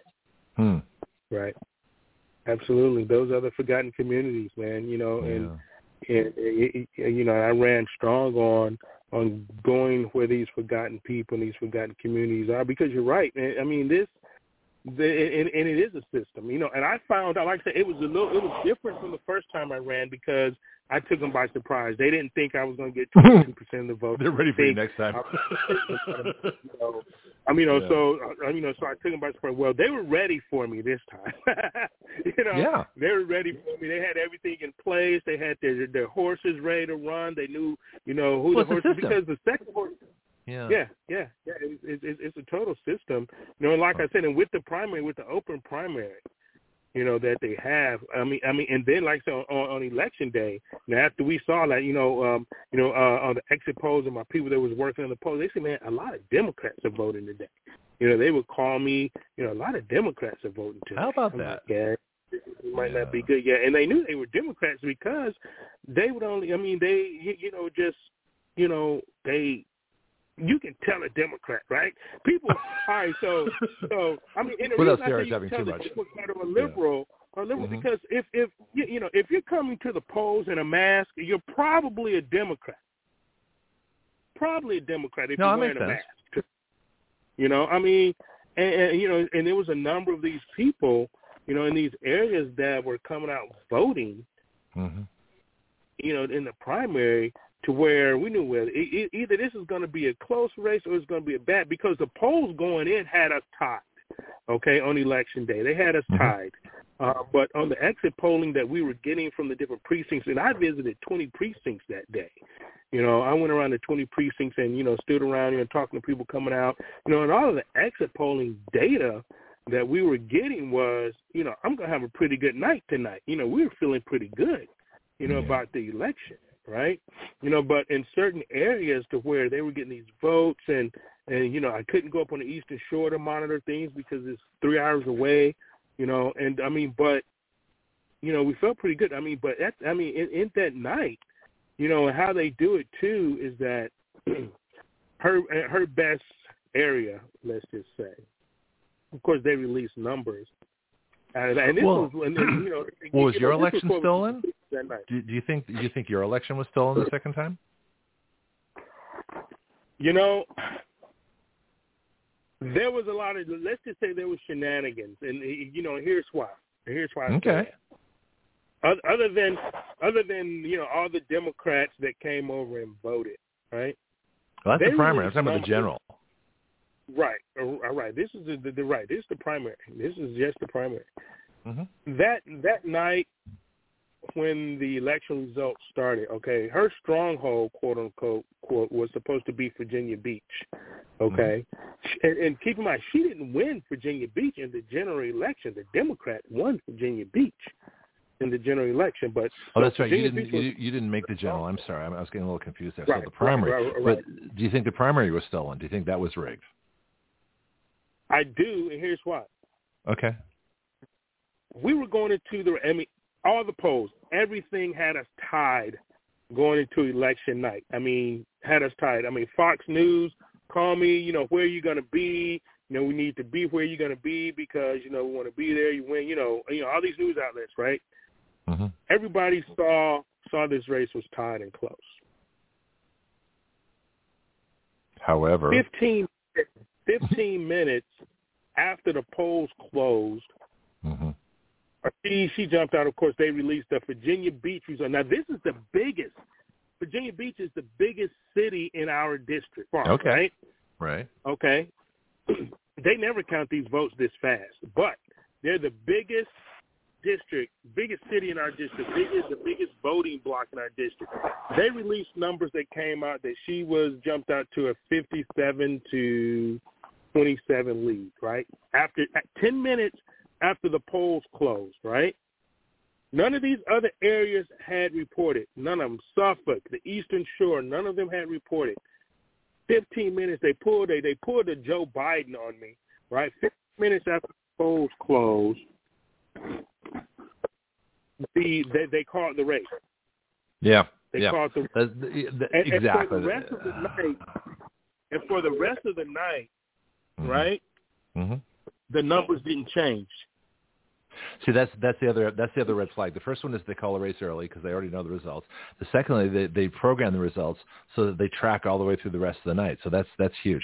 Um, I want to establish that, but I've got a couple more questions. We only have about 10 minutes left. And one of the things I want to ask about is, is the legislation uh, from Action Radio that you found most favorable and ran on, and any kind of reactions you got to that. Because there's only two people that did it. You and Calvin Wimdish are the only two congressional candidates that actually, you know, had and made a point of, of citizen legislation uh, as part of your campaign. So I'm curious, is there any results you have for, from either campaign? Of either talking about running on, you know, posting uh, on a website, you know, bills that we have here like vaccine product liability, ending big tech censorship, and my favorite new one, which I think was too late for your campaign, which was a constitutional amendment to take away the power of Congress to borrow money, which I think is the most important bill we have. You know, a lot of people, a lot of people like that. You know, you know, I do my show every Wednesday night. You know, right. about on my we show. talk about that too. And, and when Plug your show. Yeah. Uh, okay. Go and. And when I went around the campaign and talked about it, uh, people people love the idea. So so that was gaining traction. You know, I talked to Bob Good about it. He and he liked the idea. So we were going to push. It was going to be pushed in Congress when I got up there, and a lot of people liked mm-hmm. it because a lot of people saw that they could have some control, right? But every Wednesday right. night, I run a, a a show. My show is live on on Facebook. It's live on Rumble because Facebook likes to take me down. Uh, YouTube took down my channel because it was just you know, uh, so much truth. But every Wednesday night at eight o'clock, called right. called the Radical Republicans Live Show. The Mm-hmm. Radical mm-hmm. Republicans Live Show every Wednesday night at eight o'clock. I stream live live on Facebook.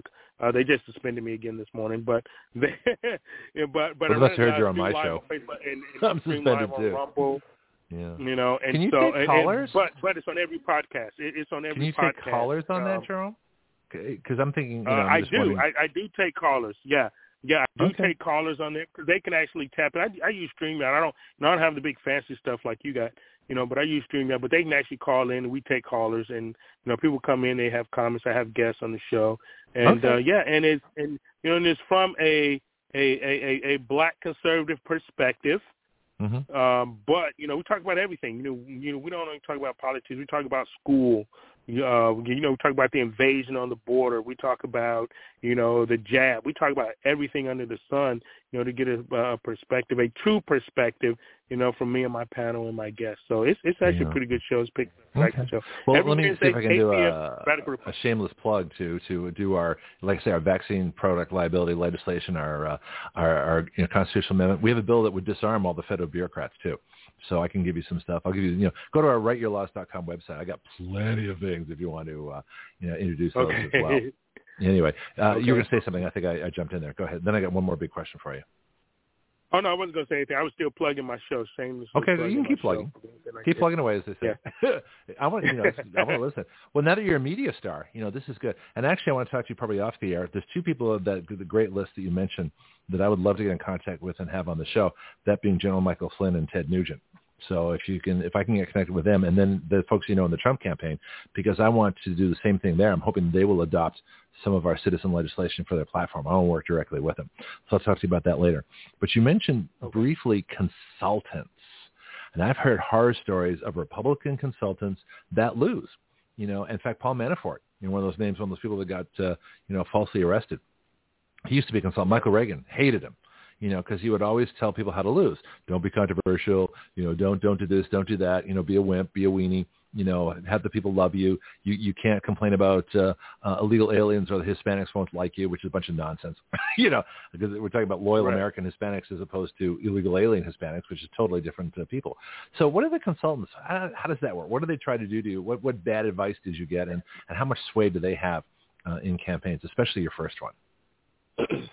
I mean, well, I didn't use like one of these, uh, you know, like action strategies or anything like that. Or actually, action strategies. Who was Mitch Mitch McConnell's uh, baby, pretty much with uh, Jeff oh, Roe. They you know, they were actually the the ones that ran Glenn Youngkin's campaign. They were actually the same ones that ran my opponent's campaign. So that's how I hmm. knew she was corrupt. That's how I knew she was establishment. Yeah. So those are establishment guys. So my consultant, um, he's been doing it for years. You know, and and we we got together in 2020. Okay, and and it was mm-hmm. like I'm like, look, dude, I don't have any money, so you know, whatever money we raise, you know, that's how you're going to get paid, you know. You know, I'm mm-hmm. not paying you. You know, a lot of these consultants they want four thousand dollars a month, and you know, a mm-hmm. percentage mm-hmm. of this, percentage that. Uh, right. Consultants make all the money. You know, I just be honest. You know, they make all the money. They don't give a shit really if they win or lose races, as long as they're getting paid. My consultant wasn't like that. My matter of fact, my consultant is the guy that runs National File um, um, News. Okay, right? He runs nationalfile.com. Yep. I know who you're talking about. You know, Noel yeah. Fritsch. Yeah, yeah. So he's, Noel he's Fritsch a friend of ours here too. Yeah. Yeah. Okay. Uh, well, so, see, so, so Noel wasn't one of those guys, man, that tried to take me for money or anything. We want to change America. He wanted to change America. He knew that I was that I can be the guy to yeah. to change America. So he got paid when we got paid, and he got paid, you know, well, but he didn't get, you know, the the the, the regular consultant fee stuff because I just wasn't having that. Well, what I was curious about whether the the Geldings, the, I call it the Gelding Old Party, that's the GOP. Did the Gelding Old Party, the transgender Democrats, you know, I have, I have names for everything. Uh, did they encourage you to take their consultants? That's what I'm really more interested in, as a way to sabotage your campaign. I mean, well, you know, the consultants are definitely part of that. I mean, because they run the campaign. So, you know, when you're looking at um, uh, you know, Axiom Strategies, right? And you're looking I've at never heard of them. Jeff Rush and Mitch McConnell. I mean, they're dumping right. money to the campaign. You figure Mitch McConnell and Kevin, you, Mitch McConnell and Kevin McCarthy ran her campaign against me. Let's just put mm-hmm. basically put it like that because Axiom Strategies is ran by Jeff Roe. Jeff Roe is Mitch McConnell guy to to dump wherever wherever there's a race to be won, wherever there's a race to put millions of dollars in that they need on their side they're going to be there. And so they needed District 2. They needed her to beat me. They needed Glenn Youngkin. So they came into Virginia. And, and pretty much Virginia is ran by Axiom Strategies right now. How do you spell it? Is it Action or Axiom? How do you spell that? Axiom. A-X-I- O M A X I O M Axiom Strategies. So this is part yeah, of the system, right? Well, this is part of the deep state. oh, to it's dish out part money. Of the system. It's part of the establishment to, system. That's right. right. It's part of the okay. Uniparty. It's part of the okay. Uniparty. All right. So we got a couple minutes left. How do we fight back? What's what's the best way to go? And where are you going from here? What are you what are your plans for, for future political stuff? I'm hoping you know lobbyist you know, on citizen legislation on your show, you know. But that's that's just my, that's, that's me. What what what you gonna do next? Where where do you go from here? Well, you know what? I don't know. Um, you know, I'm I'm talking with the family and stuff, and Okay. You know, we're gonna see. Uh, we're we're you know I'm thinking about making a dynamic move that I won't mention right now, but well, we don't know if we're gonna do that. I mean, so I mean, so we don't know right now. We're we're uh, taking some time. I'm visiting family. I'm building up the the uh, uh, compound down on a 27 acre farm in Alabama. You know, I'm doing things oh. with the, you know, seeing seeing seeing family, seeing my sisters. You know, spending more time you know, with my wife and mother-in-law, you know, right now because, like I say, for four years my life was pretty much put on hold right. you know, after running for four years. And so, you know, politics is one of those things, man. It takes a lot out of you. It takes a lot out of your family because you you're on the road a lot. You're not spending you know as much time. I mean, I hadn't seen seen my family, my sisters, for like six years. You know, so I actually got to see them for the first time in six years, and it actually felt pretty good. So, so you know, I you know, I'm I'm definitely going to continue to fight the system and, mm-hmm. and to fight against these bad Republicans and the RINOs, and and I'll definitely lobby, you know, be a lobbyist on your on you know your legislation on my show. I can do that. You actually Great. come on my show and be a lobbyist. We can oh, have you on. invite me. I'm, so I'm happy to do it. Yeah, Tonight Show. You know, actually speak about it. I mean, yeah. maybe next Wednesday. Maybe we have you on on next Wednesday, man, and you can just go ham on it. You can just, okay. you know, tell everybody what it's about, and you know, we'll I'm have free. that on. But uh, I mean, yeah, man. But you know, my thing right now, I'm going RINO hunting. I'm a I, I'm, I'm a RINO hunter right now. So so every RINO that I see, I'm going against. Like MTG, I'm hunting her very very. You know, I'm I'm I'm I'm, I'm hunting. You know, MTG RINO right now because she is such the biggest fraud out here right now. The biggest That's grifter. That's Marjorie you know, Taylor biggest, Greene for those that uh, don't know who we're talking about. Marjorie, no, no, no. Marjorie Traitor Greed. Oh, Traitor Greene. Oh, okay. Tra- traitor, Traitor Greed. I, I changed her name. I changed her name from from uh, Taylor Greene to Traitor Greed. Okay. Yeah, you're like me. You change the name of everything. it's kind of funny. We're Yeah. actually in overtime now, so the, the the live audience has left us, but that's okay. We got a couple minutes here, but uh, this is fascinating. And so, yeah, I'd love to come on and present my legislation, and then if people pick up on it, you know, it's very simple because everything's electronic. You know, all people have to do to lobby our stuff is just copy the link to the bill and send it to either other media or Congress or pollsters or their friends and family or anybody they want. That's how simple it is. But uh, we have uh, things things are growing here too. I had uh, an amazing show with Peter McCullough yesterday. Dr. McCullough was incredible. So if you get a chance to to hear that uh, at some point, but uh, yeah, I think I think you're going to enjoy being out of politics, uh, out of uh, running for office far more than being in in campaigns. Yeah. because there's so much more you can. Yeah, so much more you can do as an independent. I never want to run for office. I have no ambitions to run for office. I couldn't stand the fundraising, the meetings. I couldn't stand listening to people I can't stand, you know, Right. endlessly drone on. I got better things to do. And I got my show, and you got your show Right. now too. I'm really happy that you have your show. That's fabulous. Um, any contact information, anything else, websites, Facebook pages? Plug your show one more time, and then I think we have to go. Okay, well, on the Facebook page, you can just really follow Jarome Bell, J-A-R-O-M-E-B-L-L. That's my regular Facebook page. My campaign Facebook page is still up. It's Jarome Bell for Virginia. I'm on Twitter, Jarome Bell VA. I actually got my Twitter back after uh, two years of being um, uh, uh, shipped into, you know, abandonment, I guess, you know, during the campaign. you know, me Algorithms. Twitter back. I'm still, I'm, I'm still Yeah. shadow banned. I, I'm on Gettr. I'm on um, I'm on Gettr, Jarome Bell v, VA. I'm on uh, Truth Social as well, Jarome Bell VA. Okay. So, so you can find me. But Wednesday nights, 8 p.m., the Radical Republican Show. All the shows are up on Rumble. If you want to go and see the show and look at the shows and see what the shows are about, you can actually go and search. Just search Jarome Bell, J-A-R-O-M-E-B-E-L-L, on Rumble or the Radical Republican Show on Rumble. You can catch all the shows. And we're on every major podcast. We're on iHeart Podcast, Amazon Podcast. We're on everything. So you can just go and check us out there. And uh, yeah, yeah, man. So let's look at having you on on Wednesday, man, on the show. That sounds good. And that's seven o'clock Central Time, right? So eight p.m. Eastern, seven p.m. Central. Absolutely. That's right. Sounds good. Yep. All right, sir. It's been a pleasure again. Come back anytime you want, and we'll do it soon. And I'd love to be on your show Yeah. next week. That'll be fabulous. We'll talk about that right, uh, off awesome. the air. We'll set up. I'll, I'll, I'll, I'll talk to you a little bit more offline after this. I got to go now, but um, I'll, Okay. I'll talk to you a little more about it for next week. Thank you, Jarome. Good to hear from you again. All right. You take care. Appreciate you, man. Right. Okay. Okay. Bye bye. Bye now. This has been a great show. I'm so glad that uh, first of all that Pianki called earlier, so I had a chance to. Uh, you know, I'm, I'm, I I think I'll avoid the the two hour monologue again. That's just too tough, and it's it gets you know. I, I don't need to hear the sound of my own voice that much. Jarome Bell, I'd say, is fabulous. I mean, he's just wonderful to have on. Uh, I'd love to get him more often, but you know he's busy too, and so if I can be on his show and present some of our citizen legislation, then that's going to be huge. Anyway, that's it for today. And so we've got our usual sites. You're on.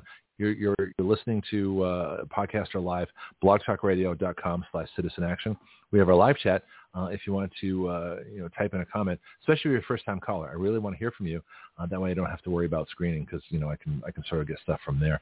Um, our our uh, our main legislative website, writeyourlaws.com, W-R-I-T-E-Y-O-U-R-L-A-W-S, writeyourlaws.com. And of course, to, contribute to us and uh, get us moving bigger, better, faster uh, worldwide is givesendgo.com slash action radio. Givesendgo.com slash action radio.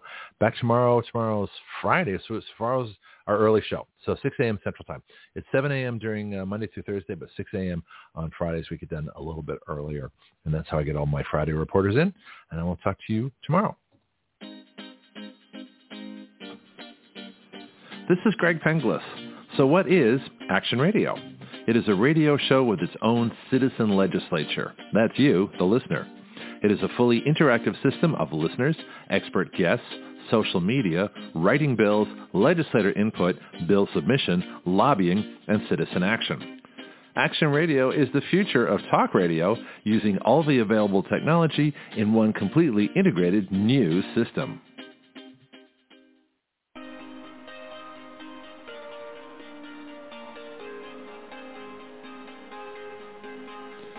You are listening to Action Radio Online with Greg Penglis. The webpage for all Action Radio shows and podcasts is blogtalkradio.com slash citizenaction. Please share our show with all your friends and family, both nationally and internationally. The guiding principle of Action Radio is this. We the people give our consent to be governed through writing the laws by which we are governed.